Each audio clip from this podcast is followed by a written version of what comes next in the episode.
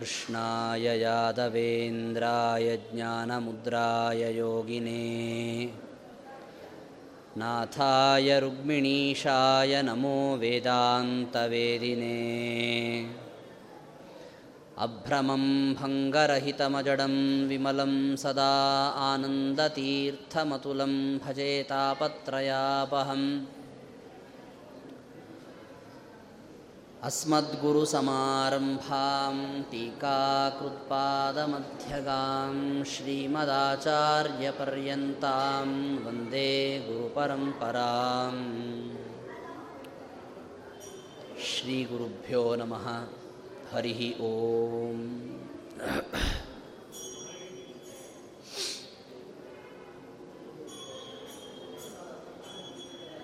श्रीमदानन्दतीर्थ ಭಗವತ್ಪಾದಾಚಾರ್ಯರ ಜಯಂತಿ ಕಾಲ ಸಮೀಪಿಸಿರುವ ಕಾರಣದಿಂದ ಮಧ್ವ ಜಯಂತಿಯ ಅಂಗವಾಗಿ ಆಚಾರ್ಯರ ಅವತಾರದ ಬಗ್ಗೆ, ಅವರ ಅವತಾರದ ಹಿನ್ನೆಲೆಯ ಬಗ್ಗೆ ಕೆಲವು ವಿಚಾರಗಳನ್ನು ಇವತ್ತು ನಾಳೆ ನಾವು ನಿರೂಪಣೆ ಮಾಡ್ತೀವಿ.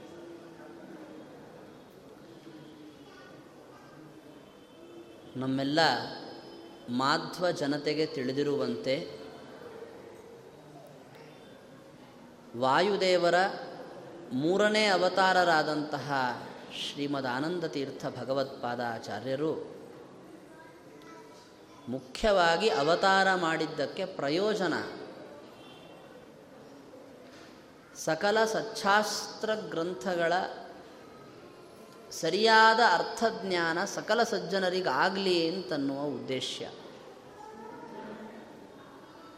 ವೇದವ್ಯಾಸದೇವರು ರಚನೆ ಮಾಡಿಕೊಟ್ಟಂತಹ ಅಪೂರ್ವವಾದ ಕೆಲವ ಗ್ರಂಥಗಳಿವೆ. ಅದು ಮಹಾಭಾರತ ಆಗಬಹುದು, ಬ್ರಹ್ಮಸೂತ್ರಗಳಾಗಬಹುದು, ಅಥವಾ ಪುರಾಣಗಳಾಗಬಹುದು. ಇದನ್ನೆಲ್ಲ ನಾವು ಸರಿಯಾಗಿ ಅರ್ಥ ಮಾಡಿಕೊಳ್ಳದೇ ಇದ್ದರೆ ನಮ್ಮ ಉದ್ಧಾರ ಆಗೋದು ಹೇಗೆ? ಇದಲ್ಲದೆ ವೇದವ್ಯಾಸ ದೇವರು ಉದ್ಧಾರ ಮಾಡಿಕೊಟ್ಟಂತಹ ವೇದ ರಾಶಿಗಳಿವೆ. ವೇದ ರಾಶಿಗಳಿಲ್ಲದೆ ಭಗವಂತನನ್ನು ನಾವು ತಿಳಿಯೋದು ಹೇಗೆ ಸಾಧ್ಯ?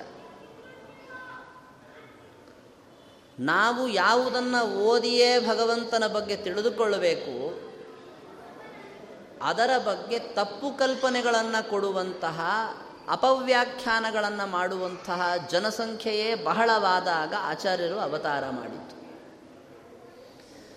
ವೇದಗಳ ಸರಿಯಾದ ಅರ್ಥ ಏನು ಅಂತನ್ನುವುದನ್ನು ತಿಳಿಸಿಕೊಡುವ ಮಹತ್ತರವಾದ ಕಾರ್ಯವನ್ನು ಆಚಾರ್ಯರು ನಮಗೆ ಮಾಡಿಕೊಟ್ಟರು ಲೋಕದಲ್ಲಿರುವ ಜನರಿಗೆ, ಕೆಲವರಿಗೆ ನಿರ್ಣಯ ಮಾಡ್ಕೊಳ್ಳೋಕ್ಕಾಗಲ್ಲ ಯಾವುದು ಸರಿ, ಯಾವುದು ತಪ್ಪು. ವೇದಗಳಿಗೆ ಅಪವ್ಯಾಖ್ಯಾನವನ್ನು ಮಾಡುವ ಜನರನ್ನು ನೋಡ್ರಿ, ವೇದದ ಎಷ್ಟು ಒಳ್ಳೆ ಅರ್ಥ ಹೇಳ್ತಾ ಇದ್ದಾರೆ ಇವರು ಅಂತ ಜನ ಪ್ರಶಂಸೆ ಮಾಡ್ತಾರೆ. ವೇದಕ್ಕೆ ಸರಿಯಾದ ಅರ್ಥವನ್ನು ಹೇಳೋದಕ್ಕೆ ಅಂತ ಕೂತ್ಕೊಂಡ್ರೆ ವೇದಕ್ಕೆ ತಪ್ಪ ತಪ್ಪರ್ಥ ಹೇಳ್ತಾರೆ ಇವರು ಅಂತ ಜನ ಮಾತನಾಡಿಕೊಳ್ತಾರೆ. ಆದರೆ ಆಚಾರ್ಯರ ಚರಿತ್ರ, ಅವರ ಅವತಾರದ ಹಿನ್ನೆಲೆ ಏನು ಅಂತನ್ನೋದನ್ನು ತಿಳಿಸಿಕೊಡುವಂತಹ ನಮ್ಮ ನಾರಾಯಣ ಪಂಡಿತಾಚಾರ್ಯರು ಮಾತ್ರ ಹೇಳ್ತಾರೆ, ಒಂದು ಸರಿ ಇಷ್ಟೆಲ್ಲ ಮಾತನಾಡುವ ನೀವು ಆಚಾರ್ಯರ ಪ್ರವಚನವನ್ನು ಕೇಳಬೇಕಾಗಿತ್ತು, ಆಮೇಲೆ ಗೊತ್ತಾಗ್ತಾ ಇತ್ತು ಅಂತಾರೆ. ವೇದಾನಾಂ ಸಮುಚಿತ ಭಾವವಾದ ದಕ್ಷಂ ಯೇ ಮೂಚಿರೇ ಮಹೇರ್ಷ್ಯಾ ಧಿಗ್ಧಿಕ್ತಾನಿತಿ ಜನತಾ ಜಗಾದ ಗಾಢಂ ಸ್ವಾಶ್ಚರ್ಯಾತ್ ಕಿಲ ಕಲಿತಾಂಜಲಿರ್ನಮಂತಿ. ಇದು ನಾರಾಯಣ ಪಂಡಿತಾಚಾರ್ಯರು ಮಧ್ವ ವಿಜಯದಲ್ಲಿ ಬರೆದಿರುವಂತಹ ಶ್ಲೋಕ. ಕಣ್ವ ತೀರ್ಥ ಅಂತ ಒಂದು ಪವಿತ್ರವಾದ ಕ್ಷೇತ್ರ. ಅಲ್ಲಿ ಸಮುದ್ರವೂ ಕೂಡ ಇದೆ. ಸೂರ್ಯಗ್ರಹಣದ ಪರ್ವಕಾಲದಲ್ಲಿ ಆಚಾರ್ಯರು ಅಲ್ಲಿ ಸಮುದ್ರ ಸ್ನಾನಕ್ಕೆ ಹೋಗಿದ್ರು. ಸಮುದ್ರ ಸ್ನಾನ ಮಾಡಿ ಅಲ್ಲಿಯೇ ಕೂತ್ಕೊಂಡು ತಮ್ಮ ಶಿಷ್ಯರನ್ನು ಉದ್ದೇಶಿಸಿ ಕೆಲವ ಋಗ್ವೇದದ ಸೂಕ್ತಗಳನ್ನು ವ್ಯಾಖ್ಯಾನ ಮಾಡಿ ಅಲ್ಲಿಗೆ ಸ್ನಾನಕ್ಕೆ ಅಂತ ಬಂದ ತುಂಬ ಜನರು ಏನು ಹೇಳ್ತಾ ಇದ್ದಾರೆ ಕೇಳೋಣ ಅಂತ ಒಂದು ಹತ್ತು ನಿಮಿಷ ನಿಂತ್ಕೊಂಡು ಹೋಗೋದು ಅಂತ ಒಂದು ಕ್ರಮ ಇರುತ್ತೆ ನೋಡ್ರಿ ಜನರು. ಹಾಗೆ ನಿಂತ್ಕೊಂಡು ಕೇಳಿದರು, ಆವಾಗ ಅನಿಸ್ತಂತೆ, ಇವರ ಬಗ್ಗೆ ನಮಗೆ ಯಾರೋ ಹೇಳಿದ್ರಲ್ಲ ಇವರು ವೇದದ ದ್ವೇಷಿಗಳು ಅಂತ. ಇದು ಎಷ್ಟರ ಮಟ್ಟಿಗೆ ಸತ್ಯ ಇರಬಹುದು? ಯಾಕೆಂದರೆ ಇವರಲ್ಲಿ ವೇದವನ್ನು ದ್ವೇಷಿಸ್ತಾ ಇದ್ದಾರೆ ಅನ್ನುವಂಥ ಯಾವ ಅಂಶವೂ ನಮಗೆ ಕಾಣಿಸ್ತಾ ಇಲ್ಲ. ವೇದಾನಾಂ ಸಮುಚಿತ ಭಾವವಾದ ದಕ್ಷಂ. ವೇದಗಳಿಗೆ ಅತೀ ಸರಿಯಾದ ಅರ್ಥವನ್ನು ಹೇಳ್ತಾ ಇರೋರು ಅಂತಂದರೆ ಇವರು ಒಬ್ಬರಿದ್ದಾರೆ ನೋಡಿ ಅಂತ ಅನೇಕ ಜನ ಮಾತನಾಡಿಕೊಂಡರು. ಇದು ಒಂದು ತರಹದ ಮಧ್ವಾವತಾರದ ಹಿನ್ನೆಲೆ ಹೇಗೆ ಅಂತಂದರೆ ಇವರ ಹಿಂದಿನ ಅವತಾರ ಏನು? ಭೀಮಾವತಾರ ಅಂತ ಇದೆ. ಆ ಭೀಮಸೇನಾವತಾರಕ್ಕೂ ಈ ಮಧ್ವಾವತಾರವಾಗುವ ಹಿನ್ನೆಲೆಗೂ ಸಂಬಂಧ ಇದೆ. ಭೀಮಸೇನ ತನ್ನ ಕಾಲದಲ್ಲಿ ಅನೇಕ ಜನ ರಾಕ್ಷಸರನ್ನು, ದೈತ್ಯರನ್ನು ಅಥವಾ ಭೂಮಿಯಲ್ಲಿ ದೈತ್ಯರೇ ಮನುಷ್ಯರಾಗಿ ಅನೇಕ ಜನ ಏನು ಜನಿಸಿದ್ರು, ಅವರನ್ನೆಲ್ಲ ಸಂಹಾರ ಮಾಡಿದ. ಬರೀ ಸಂಹಾರ ಮಾಡಿದ ಅಂತಷ್ಟೇ ಅಲ್ಲ, ಅವರು ಮಂಡಿಸಿದಂತಹ ತಪ್ಪು ತಪ್ಪಾದ ವಾದಗಳನ್ನೂ ನಿರಾಕರಣೆ ಮಾಡಿದ್ದ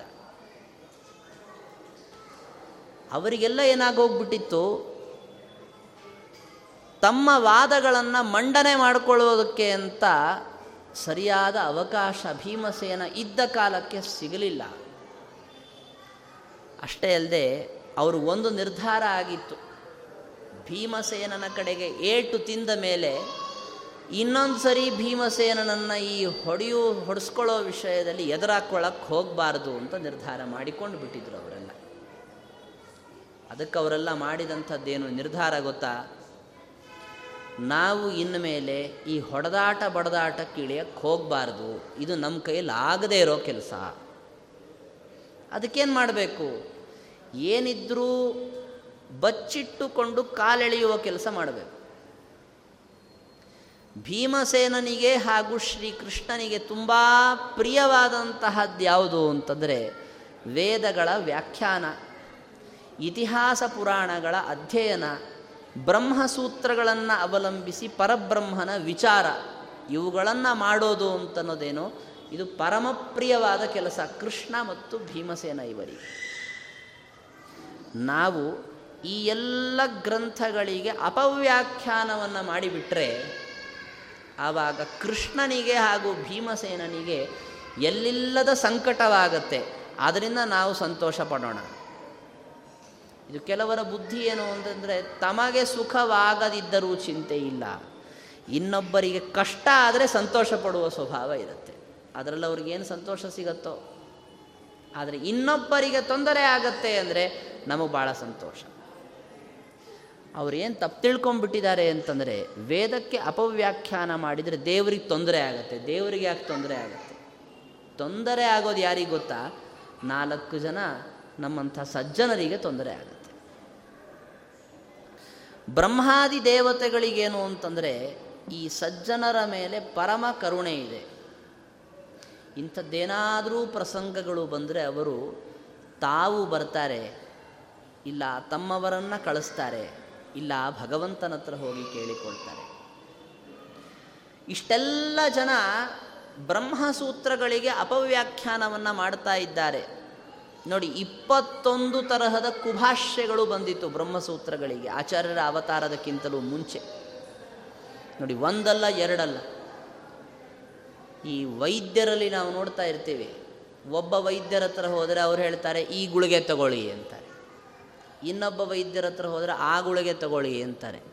ನಾವು ಇದನ್ನು ತಗೋಬೇಕು ಅದನ್ನು ತಗೋಬೇಕು ಅಂತ ಅರ್ಥ ಮಾಡ್ಕೊಳ್ಳದೆ ಇಬ್ಬರು ಹೇಳಿದ್ದಕ್ಕೆ ತಲೆ ಕೆಡಿಸ್ಕೊಳ್ತೀವಿ. ಇನ್ನು ಬ್ರಹ್ಮಸೂತ್ರಗಳಿಗೆ ಇಪ್ಪತ್ತೊಂದು ಜನ ಒಬ್ಬೊಬ್ಬರು ತಲೆಗೆ ಬಂದ ಹಾಗೆ ವ್ಯಾಖ್ಯಾನ ಮಾಡಿದರೆ ಓದುವ ವ್ಯಕ್ತಿ ಪಾಪ ಏನು ಮಾಡಬೇಕು ಹೇಳಿ ನೋಡೋಣ. ಬಹಳ ದೊಡ್ಡ ಸಮಸ್ಯೆಗೆ ಈಡಾಗುವಂತಹ ಪರಿಸ್ಥಿತಿ. ಇಪ್ಪತ್ತೊಂದು ಕುಭಾಷ್ಯಗಳನ್ನು ನಿರಾಕರಣೆ ಮಾಡಿ ಇಪ್ಪತ್ತೆರಡನೇದೊಂದನ್ನು ಸ್ಥಾಪನೆ ಮಾಡಬೇಕು. ಜನ ಏನಂತಾರೆ ಗೊತ್ತಾ? ಈಗ ಇರೋ ಇಪ್ಪತ್ತೊಂದೇ ಸಾಕಾಗಿತ್ತು, ಇಪ್ಪತ್ತೆರಡನೇದನ್ನು ನಾವೇನು ಮಾಡೋಣ ಅಂತಾರೆ. ಅವರಿಗೇನು ಮಾಡಬೇಕು? ಇಲ್ಲ, ಹೀಗಿದೆ ನೋಡಿ ನಮ್ಮದು ಸರಿ ಇದೆ ಅಂತ ಅವರಿಗೆ ಮನವರಿಕೆ ಮಾಡಿಸ್ಕೊಡ್ಬೇಕು. ಅವರು ಅದನ್ನು ಒಪ್ಪಲ್ಲ, ಎಷ್ಟು ಕಷ್ಟ ಇದೆ. ಹೊಸದಾದ ಒಂದು ಭಾಷ್ಯವನ್ನು ತಂದು ಸ್ಥಾಪನೆ ಮಾಡಿ ಇನ್ನೊಬ್ಬರ ಮನಸ್ಸಿಗೆ ಹಿಡಿಸುವಂತೆ ಮಾಡಬೇಕು ಅಂತಂದರೆ ಅದು ಅಷ್ಟು ಸುಲಭವಾದ ಕೆಲಸ ಅಲ್ಲ. ಅದಕ್ಕೆ ವಾದಿರಾಜ ಸ್ವಾಮಿಗಳವರು ತಮ್ಮ ಯುಕ್ತಿ ಮಲ್ಲಿಕಾದಲ್ಲಿ ಹೇಳ್ತಾರೆ, ಒಂದು ಭಾಷ್ಯ ಬರೆಯೋದು, ಅದನ್ನು ನಾಲ್ಕು ಜನರು ಒಪ್ಪುವಂತೆ ಮಾಡೋದು ಅಂತನ್ನೋದು ಅಂತಂದರೆ ಸಾಮಾನ್ಯವಾದ ಕೆಲಸ ಅಲ್ಲ ರೀ ಅದು. ದೇವೋವಾ ದಾನವೋವಾ ಸ್ಯಾದ್ ಭಾಷ್ಯಕಾರೋ ನಮಾನವಹ ಅಂದರು ವಾದಿರಾಜ್. ಒಂದು ಭಾಷ್ಯ ಬರೆದು ಅವನು ಸ್ಥಾನ ಗಿಟ್ಟಿಸ್ಕೊಂಡಿದ್ದಾನೆ ಅಂತಂದರೆ ಅವನು ಒಂದು ದೇವತೆ ಆಗಿರಬೇಕು, ಇಲ್ಲ ದಾನವ ಆಗಿರಬೇಕು. ಒಬ್ಬ ಮನುಷ್ಯ ಅಂತೂ ಈ ಕೆಲಸ ಮಾಡಿ ನೀಗಿಸ್ಕೊಳ್ಳೋಕ್ಕಾಗಲ್ಲ ಅಂದುಬಿಟ್ರು ವಾದಿರಾಜ. ನೋಡಿ, ಇಪ್ಪತ್ತೊಂದು ಕುಭಾಷ್ಯಗಳನ್ನು ಬರೆದವರೆಲ್ಲ ದೈತ್ಯದಾನವರ ಗುಂಪದು. ಒಂದೇ ಒಂದು ಭಾಷ್ಯವನ್ನು ಆಚಾರ್ಯರು ಬರೆದರು, ದೇವೋತ್ತಮರಾದಂತಹ ವಾಯುದೇವರ ಅವತಾರ. ಸಕಲ ವೇದಗಳಲ್ಲಿ ಆಚಾರ್ಯರ ಈ ಮೂರನೇ ಅವತಾರದ ಉಲ್ಲೇಖ ನಮಗೆ ಬರುತ್ತೆ. ಯಾರಿಗೆ ಗೊತ್ತಿತ್ತು ಹೇಳಿ? ಆಚಾರ್ಯರು ತಾವೇ ತಮ್ಮ ಸ್ವರೂಪವನ್ನು ಮತ್ತೊಬ್ಬರಿಗೆ ಪರಿಚಯ ಮಾಡಿಸಿಕೊಳ್ಳುವ ತನಕ ಇವರು ಯಾರು ಅಂತ ಯಾರು ಕಂಡುಹಿಡಿದಿದ್ರು? ಆಗಲೇ ಇವರ ಗುರುಗಳಾದ ಅಚ್ಯುತ ಪ್ರಜ್ಞರು ದೈವ ಸಂಯೋಜನೆಯಿಂದ ಇಟ್ಟ ಹೆಸರು ಏನು ಗೊತ್ತಾ? ಪೂರ್ಣ ಪ್ರಜ್ಞ ಅಂತ. ಎಷ್ಟು ಅನ್ವರ್ಥವಾದ ಹೆಸರು. ನೀವೆಲ್ಲ ಕೇಳ್ತೀರಿ, ಕೆಲವ ಬ್ರಹ್ಮಸೂತ್ರಗಳಿಗೆ ಭಾಷ್ಯವನ್ನು ಬರೆದವರ ಕಥೆ. ಏನು ಅಂತಂದರೆ, ಅಷ್ಟವರ್ಷೇ ಚತುರ್ವೇದಿ, ದ್ವಾದಶೇ ಸರ್ವಶಾಸ್ತ್ರವಿತ್. ಷೋಡಶೆ ಕೃತವಾನ್ ಭಾಷ್ಯಂ ದ್ವಾತ್ರಿಂಶೆ ಮುನಿರಭ್ಯಗಾತ್ ಅಂತ. ಒಬ್ಬ ಬ್ರಹ್ಮಸೂತ್ರಗಳಿಗೆ ವ್ಯಾಖ್ಯಾನ ಬರೆದವನು ಬರೀ ಮೂವತ್ತೆರಡು ವಯಸ್ಸು ಬದುಕಿದ್ದಂತೆ. ಅದರಲ್ಲಿ ಎಂಟನೇ ವಯಸ್ಸಿಗವನು ನಾಲ್ಕು ವೇದಗಳನ್ನು ಕಲ್ತುಕೊಂಡಂತೆ. ಅವನಿಗೆ ಹನ್ನೆರಡನೇ ವಯಸ್ಸಿಗೆ ಎಲ್ಲ ಶಾಸ್ತ್ರಗಳ ಪರಿಚಯ ಆಗಿಬಿಡ್ತಂತೆ. ಹದಿನಾರನೇ ವಯಸ್ಸಿಗೆ ಎಲ್ಲ ಭಾಷ್ಯಗಳನ್ನು ಬರೆದು ಬಿಟ್ಟಂತೆ. ಇನ್ನು ಉಳಿದ ಹದಿನಾರು ವರ್ಷದಲ್ಲಿ ಲೋಕದಲ್ಲೆಲ್ಲ ಅದನ್ನು ಅಪಪ್ರಚಾರ ಮಾಡಿಬಿಟ್ಟು ಮುಗಿದೋಯ್ತು ಅವನು. ಅವತಾರ ಕಾರ್ಯ ಸಮಾಪ್ತಿಯಾಯಿತು. ನಮ್ಮ ಆಚಾರ್ಯರ ಕಥೆ ನೋಡಿ. ಬೇರೆಯವರೆಲ್ಲ ಓದಿದ್ದು. ಎಂಟನೇ ವರ್ಷಕ್ಕೆ ಓದಿದ್ದು. ಹನ್ನೆರಡನೇ ವರ್ಷದ ತನಕ ಸಕಲ ಶಾಸ್ತ್ರಗಳ ಪರಿಚಯ ಮಾಡಿಕೊಂಡಿದ್ದು. ಆದರೆ ನಮ್ಮ ಆಚಾರ್ಯರು ಹಾಗಲ್ಲ. ಶ್ರೀಮದ್ ಆನಂದ ತೀರ್ಥ ಭಗವತ್ಪಾದರು ಅಧ್ಯಯನ ಮಾಡಿದ್ದು ಅಂತಲೇ ಇಲ್ಲ ನೋಡಿ. ಎಲ್ಲವೂ ಅವರಿಗೆ ಸಿದ್ಧವಾದಂತಹ ಜ್ಞಾನ. ಇಂತಹ ಗುರುಗಳು ಸಿಕ್ಕಿದ್ದು ಅಂತನ್ನೋದು ನಮ್ಮೆಲ್ಲರ ಭಾಗ್ಯ ಅಂತ ನಾವು ಭಾವಿಸಿಕೊಳ್ಳಬೇಕು. ಅದಕ್ಕೆ ಗುರುಗಳು ಅವರಿಗೆ ಪೂರ್ಣ ಪ್ರಜ್ಞಾ ಅಂತ ಹೆಸರಿಟ್ಟರು ಯಾರಿಗೆ ಪ್ರಜ್ಞಾ ಅಂದರೆ ಬುದ್ಧಿ ಎಂಬುವುದು ಪೂರ್ಣವಾಗಿರುತ್ತೋ ಅವರು ಪೂರ್ಣ ಪ್ರಜ್ಞರು. ಜಗತ್ತಿನಲ್ಲಿ ಎಲ್ಲರೂ ಅಪೂರ್ಣ ಪ್ರಜ್ಞರು. ಆದರೆ ನಮ್ಮ ಗುರುಗಳು ಮಾತ್ರ ಪೂರ್ಣವಾದ ಜ್ಞಾನವುಳ್ಳಂಥವರು ನಮಗಿವತ್ತು ಹೇಳಿದರೆ ಎಲ್ಲ ಆಕಾಶ ಪಂಚಾಂಗ ಆಗತ್ತೆ. ಯಾಕೆ ಅವ್ರನ್ನ ನಾವು ನೋಡಿಲ್ಲ ನೋಡಿ. ಅವರನ್ನು ಪ್ರತ್ಯಕ್ಷವಾಗಿ ಕಂಡಂತಹ ಅವರ ಶಿಷ್ಯರು ಹೇಳ್ತಾರೆ. ನಮ್ಮ ತ್ರಿವಿಕ್ರಮ ಪಂಡಿತಾಚಾರ್ಯರು ವಾಯುಸ್ತುತಿಯನ್ನು ಬರೆದುಕೊಟ್ಟಂಥವರು ಅವರು ಮೂಲಭೂತವಾಗಿ ಆಚಾರ್ಯರ ಶಾಸ್ತ್ರಕ್ಕೆ ಹೊರತಾಗಿ ಇದ್ದವರು. ಆಚಾರ್ಯರ ಶಾಸ್ತ್ರದ ಪ್ರಾಮಾಣಿಕತೆಯನ್ನು ತಿಳಿದುಕೊಂಡು ಅವರು ಮತಾಂತರ ಆದಂಥವರು ನೋಡಿ, ಅವರು ಹೇಳ್ತಾರೆ, ನಮ್ಮ ಗುರುಗಳು ಎಂಥವ್ರು ಗೊತ್ತೇನ್ರಿ? ವೇದಗಳನ್ನು ಅಧ್ಯಯನ ಮಾಡ್ತಾರೆ ಅಂತ ನೀವು ಕೇಳ್ತೀರಲ್ಲ. ಇವತ್ತೆಲ್ಲ ಲೋಪ ಆಗಿರಬಹುದು. ಆಗಿನ ಕಾಲದಲ್ಲಿ ಒಬ್ಬ ಬ್ರಾಹ್ಮಣ ಹುಡುಗ ಅಂತಂದರೆ, ಅವನು ಕಂಪಲ್ಸರಿಯಾಗಿ ಅವನು ವೇದಾಧ್ಯಯನ ಮಾಡಿರ್ತಾ ಇದ್ದ ಗುರುಕುಲದಲ್ಲಿದ್ದು. ಅಷ್ಟಾಗಿ ಏನೋ ಅವನಿಗೆ ವೇದ ಮುಂದೆ ಎಷ್ಟು ಬರ್ತಿತ್ತು ಬಿಡ್ತಿತ್ತು ಬೇರೆ ವಿಚಾರ. ಓದೋದಂತೂ ಓದ್ತಾ ಇದ್ದ. ಎಷ್ಟು ಓದ್ತಾ ಇದ್ದ? ಕಡೇ ಪಕ್ಷ ಸ್ವಶಾಖೆಯನ್ನಾದರೂ ಓದ್ತಾ ಇದ್ದ. ಅವನು ಋಗ್ವೇದಿಯಾಗಿದ್ದರೆ ಋಗ್ವೇದ ಓದ್ತಾ ಇದ್ದ. ಯಜುರ್ವೇದಿಯಾಗಿದ್ದರೆ ಯಜುರ್ವೇದ ಓದ್ತಾ ಇದ್ದ. ನಮ್ಮ ಗುರುಗಳು ಹೇಗೆ ಗೊತ್ತಾ? ಅವರಿಗೆ ಸ್ವಶಾಖಾಧ್ಯಯನವೇ ಇಲ್ಲ. ಏ, ಇದು ದೋಷ ಹೇಳ್ತಾ ಇದ್ದೀರ್ರಿ ನೀವು ಅನ್ಬೇಕು. ದೋಷ ಅಲ್ಲ, ಮುಂದೆ ಕೇಳಿ. ಸ್ವಶಾಖೆಯನ್ನೂ ಓದದೇ ಇದ್ದಂತಹ ನಮ್ಮ ಗುರುಗಳಿಗೆ ಸಬ್ರಾಹ್ಮಣೋಪನಿಷದ ಸಕಲ ಸುಸಿದ್ಧಾ ಬ್ರಾಹ್ಮಣ ಉಪನಿಷತ್ತುಗಳಿಂದ ಸಹಿತವಾದಂತಹ ಸಂಪೂರ್ಣವಾದ ವೇದ ರಾಶಿ ಅವರಿಗೆ ಕೈಯಲ್ಲಿರುವ ನಿಂಬೆಹಣ್ಣಿನಂತೆ ಪ್ರತ್ಯಕ್ಷವಾಗಿತ್ತು. ಯಾರು ಹೇಳಿಕೊಟ್ರು ಅವರಿಗೆ ಪಾಠವನ್ನು? ಯಾರ್ಯಾರೂ ಹೇಳಿಕೊಟ್ಟಿಲ್ಲ ಅವರಿಗೆ ಪಾಠವನ್ನು. ಋಷಿಗಳೇ ಎಷ್ಟೋ ಜನ ಏನು ಮಾಡ್ತಾರೆ ಗೊತ್ತಾ? ಈ ವೇದಗಳನ್ನು ತಮ್ಮ ಗುರುಗಳಿಂದ ಅನೇಕ ಬಾರಿ ಹೇಳಿಸ್ಕೊಳ್ತಾರಂತೆ ಆದರೆ ನಮ್ಮ ಗುರುಗಳು ಹಾಗಲ್ಲ. ಯಾರ ಕಡೆಯಿಂದ ಹೇಳಿಸಿಕೊಳ್ಳದೆ ಎಲ್ಲವನ್ನ ತಿಳಿದುಕೊಂಡಂಥವರು. ಹೇಗೆ? ಅವರ ಹಿಂದಿನ ಜನ್ಮದ ಅಧ್ಯಯನ ಹಾಗೂ ಪ್ರತಿಭೆಯ ಬಲದಿಂದ ಅವರು ಎಲ್ಲವನ್ನ ಕಲಿತುಕೊಂಡಂಥವರು. ಅವರು ಗುರುಕುಲಕ್ಕೆ ಹೋಗ್ತಾ ಇದ್ದರು ಪಾಠಕ್ಕೆ ಅಂತ, ವೇದ ಪಾಠಕ್ಕೆ ಅಂತ ಹೋಗ್ತಾ ಇದ್ರು. ಅಲ್ಲಿ ಗುರುಗಳೇನು ಮಾಡೋರು? ವೇದದ ಆವೃತ್ತಿ ಮಾಡಿಸೋ ವೇದದ ಮಂತ್ರವನ್ನು ಗಟ್ಟಿ ಹಾಕಿಸೋ ಆದರೆ ಆಚಾರ್ಯರ ಪೂರ್ವಾಶ್ರಮದ ಹೆಸರು ವಾಸುದೇವ ಅಂತ. ವಾಸುದೇವ ಓದ್ತಾ ಇರಲಿಲ್ಲ. ಅವನು ಓದದೇ ಇದ್ದದ್ದನ್ನು ನೋಡ್ಕೊಂಡು ಬೇರೆಯವರು ಓದೋದನ್ನು ಬಿಡೋಕ್ಕೆ ಶುರು ಮಾಡಿದರು. ಅಲ್ಲಿ ಸಮಸ್ಯೆ ಆಯಿತು ನೋಡಿ. ಗುರುಗಳು ಕರೆದು ಕೇಳಿದ್ರು, ಅಲ್ಲಪ್ಪ, ನಮ್ಮ ಗುರುಕುಲದ ನಿಯಮಕ್ಕೆ ನೀನು ಧಕ್ಕೆ ತರ್ತಾ ಇದೀಯ? ಯಾಕೆ ಇದನ್ನು ನೀನು ಗಟ್ಟಿ ಹಾಕಲ್ಲ ಅಂತಂದಾಗ ವಾಸುದೇವ ಹೇಳಿದ ಒಂದೇ ಒಂದು ಚೊಕ್ಕಾದ ಉತ್ತರ ಏನು ಗೊತ್ತಾ? ಗುಣನಿಕ ಚರಣಾಧಿಕ ಗೋಚರ ನ ಮಮ ಹೃದಯಿತೆ ತ್ಯುದಿತೆ ಮುನ. ಈ ಎಣಕೆ ಹಾಕ್ಕೊಂಡು ಒಂದು, ಎರಡು, ಮೂರು ಅಂತ ಎಣಿಸ್ಕೊಂಡು ಗಟ್ಟಿ ಹಾಕೋದು, ಕಂಠಪಾಠ ಮಾಡೋದು ಅಂತೇನಿದೆಯಲ್ಲ ಇದು ನನಗೆ ಆಗಬರಲ್ಲ. ಏನು ಎಲ್ಲ ಬರೋರ ಥರ ಮಾತಾಡ್ತೀಯಲ್ಲ ಅಂದು. ನೀವು ಬೇಕಂದ್ರೆ ಕೇಳಿ, ನಾನು ಹೇಳ್ತೀನಿ ನಿಮಗೆ. ಯಾವ ಯಾವ ವೇದವಾಕ್ಯಗಳನ್ನು ಅವ್ರ ಗುರುಗಳು ಮುಂದೆ ಹೇಳ್ಕೊಡಬೇಕು ಅಂತಿದ್ರು, ಅದನ್ನು ಹೇಳಿಸ್ಕೊಳ್ಳೋಕ್ಕಿಂತ ಮುಂಚೆನೇ ಅವ್ರಿಗಿಂತ ಚೆನ್ನಾಗಿ ಹೇಳಿದರು ಆಚಾರ್ಯರು. ಗಾಬರಿ ಆಗೋಯ್ತಂತ ಅವರಿಗೆ ಗುರುಗಳಿಗೆ, ಇಲ್ಲಪ್ಪ, ನಿನಗೆ ಈ ಥರ ಪಾಠ ಹೇಳಲ್ಲ, ನೀನು ಬೇರೆ ಕಡೆ ಬಾ ಅಂತ ಕರೆದ್ರು ಇದೇನು ಉಪನಯನ ಆದ ಮೇಲಿಂದ ಕಥೆ ಹೇಳ್ತಾ ಇದ್ದೀವಿ ನಿಮ್ಮನ್ನು ನಾವು. ಸಣ್ಣ ಹುಡುಗ ಇದ್ದಾಗ, ಮೂರ್ನಾಲ್ಕು ವರ್ಷದ ಹುಡುಗ ಇದ್ದಾಗ ವಾಸುದೇವ ತಮ್ಮ ಅಮ್ಮನ ಜೊತೆಗೆ ಎಲ್ಲೋ ಒಂದು ಕಾರ್ಯಕ್ರಮಕ್ಕೆ ಹೋಗಿದ್ದ. ಅಲ್ಲಿ ಕಾರ್ಯಕ್ರಮಕ್ಕೆ ಹೋದಾಗ ನೋಡಿ, ಅಲ್ಲಿ ಯಾರೋ ಒಬ್ಬರು ಈ ಥರ ಪುರಾಣ ಹೇಳ್ತಾ ಕೂತಿದ್ರು. ಶಿವಭಟ್ಟ ಅಂತ ಒಬ್ಬ ಪುರಾಣ ಹೇಳ್ತಾ ಕೂತಿದ್ದ. ಚೆನ್ನಾಗಿ ಹೇಳ್ತಾ ಇದ್ದ. ಭಾಳ ಪ್ರಸಿದ್ಧ ಇದ್ದ ಅವನು ಪುರಾಣ ಹೇಳೋದಕ್ಕೆ. ಎಲ್ಲ ಹೆಣ್ಮಕ್ಳು ಕೂತ್ಕೊಂಡಿದ್ರು, ಪುರಾಣ ಕೇಳ್ತಾ ಇದ್ರು, ನಾಲ್ಕು ಜನ ಗಂಡಸರು ಕೂತಿದ್ರು, ಪುರಾಣ ಕೇಳ್ತಾ ಇದ್ರು. ಅವನು ಏನು ಹೇಳ್ತಾನೋ ಅದೇ ನಿಜ ಅಷ್ಟೇ. ಮಧ್ಯದಲ್ಲಿ ವಾಸುದೇವ ಎದ್ದು ನಿಂತ್ಕೊಂಡ. ನಿಂತ್ಕೊಂಡು ಹೇಳಿದ್ನಂತೆ, ನೀವು ಹೇಳ್ತಾ ಇದ್ದೀರಲ್ಲ, ಇದು ತಪ್ಪಿದೆ ಜನ ಎಲ್ಲ ಗಾಬರಿ. ಇಷ್ಟು ವರ್ಷಗಳ ಅನುಭವದಿಂದ ಪುರಾಣ ಹೇಳ್ತಾ ಇರುವ ಒಬ್ಬ ವ್ಯಕ್ತಿ, ಅವನು ಹೇಳಿದ್ದನ್ನು ಈ ಹುಡುಗ ತಪ್ಪು ಅಂತ ಹೇಳ್ತಾನೆ ಅಂದರೆ ಹೇಗೆ ಸಾಧ್ಯ? ಅದಕ್ಕೆ ಆ ಸಂದರ್ಭದಲ್ಲಿ ಜನ ಕೇಳಿದ್ರಂತೆ, ತಪ್ಪು ಅಂತ ಹೇಳ್ತಾ ಇದೆಯಲ್ಲಪ್ಪ, ಹಾಗಾದರೆ ಸರಿ ಏನು ಹೇಳು ಅಂದ್ರಂತೆ. ಅಲ್ಲಿ ಎಲ್ಲ ನೋಡಿ, ಇದು ಸಮಸ್ಯೆ ಬರೋದು ಯಾವಾಗಲೂ. ಯಾರೋ ಒಬ್ರು ಹೇಳ್ತಾ ಇರೋದು ನೀವು ಹೇಳಿ ತಪ್ಪು ಹೇಳ್ತಾ ಇದ್ದೀರಾ ಅಂದ್ಬಿಡ್ಬೋದು. ಸರಿ, ಹಾಗಾದರೆ ಏನು ಹೇಳಪ್ಪ ಅಂತ ಕೇಳಿದರೆ ಅದು ನನಗೆ ಗೊತ್ತಿಲ್ಲ ಅಂದ್ಬಿಟ್ಟ. ಅಂದರೆ ಅಲ್ಲಿ ಅವಮಾನ ಆಗೋಗ್ಬಿಡುತ್ತೆ. ಆದರೆ ಸಣ್ಣ ಬಾಲಕ ವಾಸುದೇವ ಎದ್ದು ನಿಂತುಕೊಂಡು ಬಹಳ ಮನೋಜ್ಞವಾಗಿ ಆ ಕಥೆಯನ್ನು ವರ್ಣನೆ ಮಾಡಿದರೆ ಜನ ಗಾಬರಿ ಆಗಿಬಿಟ್ರಂತೆ ಇಷ್ಟೆಲ್ಲ ಕಥೆ ಎಲ್ಲಿ ಗೊತ್ತಾಯ್ತು ನಿನಗೆ? ನಮ್ಗೆ ಹಾಗೆ ಗೊತ್ತಾಗ್ತಿರತ್ತೆ, ನೀವು ತಲೆ ಕೆಡಿಸ್ಕೋಬೇಡಿ.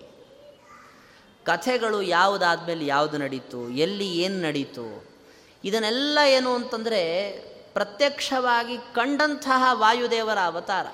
ನೋಡಿ ನೀವು ಯಾವುದೇ ಇತಿಹಾಸ ಪುರಾಣಕ್ಕೆ ಹೋಗಿ, ಒಂದು ಕೃಷ್ಣನ ಕಥೆ ಬರುತ್ತೆ, ಇಲ್ಲ ರಾಮನ ಕಥೆ ಬರುತ್ತೆ. ಇರೋದೇ ಎರಡು ಕಥೆಗಳು ಜಗತ್ತಿನಲ್ಲಿ ಬಹಳ ಪ್ರಧಾನವಾದದ್ದು. ಉಳಿದದೆಲ್ಲ ಅದ್ರ ಜೊತೆಗೆ ಸೇರ್ಕೊಂಡ್ಬಿಡುತ್ತಷ್ಟೇ. ಬಹಳ ವಿಸ್ತಾರವಾಗಿರುವಂಥದ್ದು ಅಂದರೆ ಒಂದು ರಾಮಾಯಣ ಬಿಟ್ಟರೆ ಮಹಾಭಾರತ. ಈ ರಾಮಾಯಣ, ಮಹಾಭಾರತದ ಈ ತರಹದ ಪುರಾಣದ ವ್ಯವಸ್ಥೆಯಲ್ಲಿ ನೋಡಲಿಕ್ಕೆ ಅಂತ ಹೊರಟಾಗ, ನಿಮಗೆ ರಾಮಾಯಣ ಬೇಕಾ? ಹನುಮಂತನಕ್ಕಿಂತಲೂ ಯಾರಿಗೆ ಹೆಚ್ಚು ಗೊತ್ತಿದೆ ರಾಮಾಯಣ ಹೇಳಿ ನೋಡೋಣ. ಮಹಾಭಾರತ ಬೇಕಾ? ಭೀಮಸೇನನಕ್ಕಿಂತಲೂ ಯಾರಿಗೆ ಹೆಚ್ಚು ಗೊತ್ತಿದೆ ಹೇಳಿ ಮಹಾಭಾರತ. ದುರ್ಯೋಧನಾದಿಗಳ ಸ್ವಭಾವ ಹೇಳಬೇಕಾ? ಭೀಮಸೇನನನ್ನು ಕೇಳಿ. ನಾವು ಬರೀ ಹೊರಗೆ ಕೂತ್ಕೊಂಡು ಗ್ರಂಥ ಓದ್ತೀವಿ. ಆ ಕಥೆಯಲ್ಲಿ ಪಾತ್ರ ಅಂತಾಗಿ ಸೇರಿಕೊಂಡಂಥವನು ಭೀಮಸೇನ ನಮಗೆ ಮಧ್ವ ಅಂತಾಗಿ ಬಂದು ಆ ಕಥೆಯನ್ನು ಹೇಳಿದ್ದು. ನಾವು ನಂಬಬೇಕಾಗತ್ತೆ.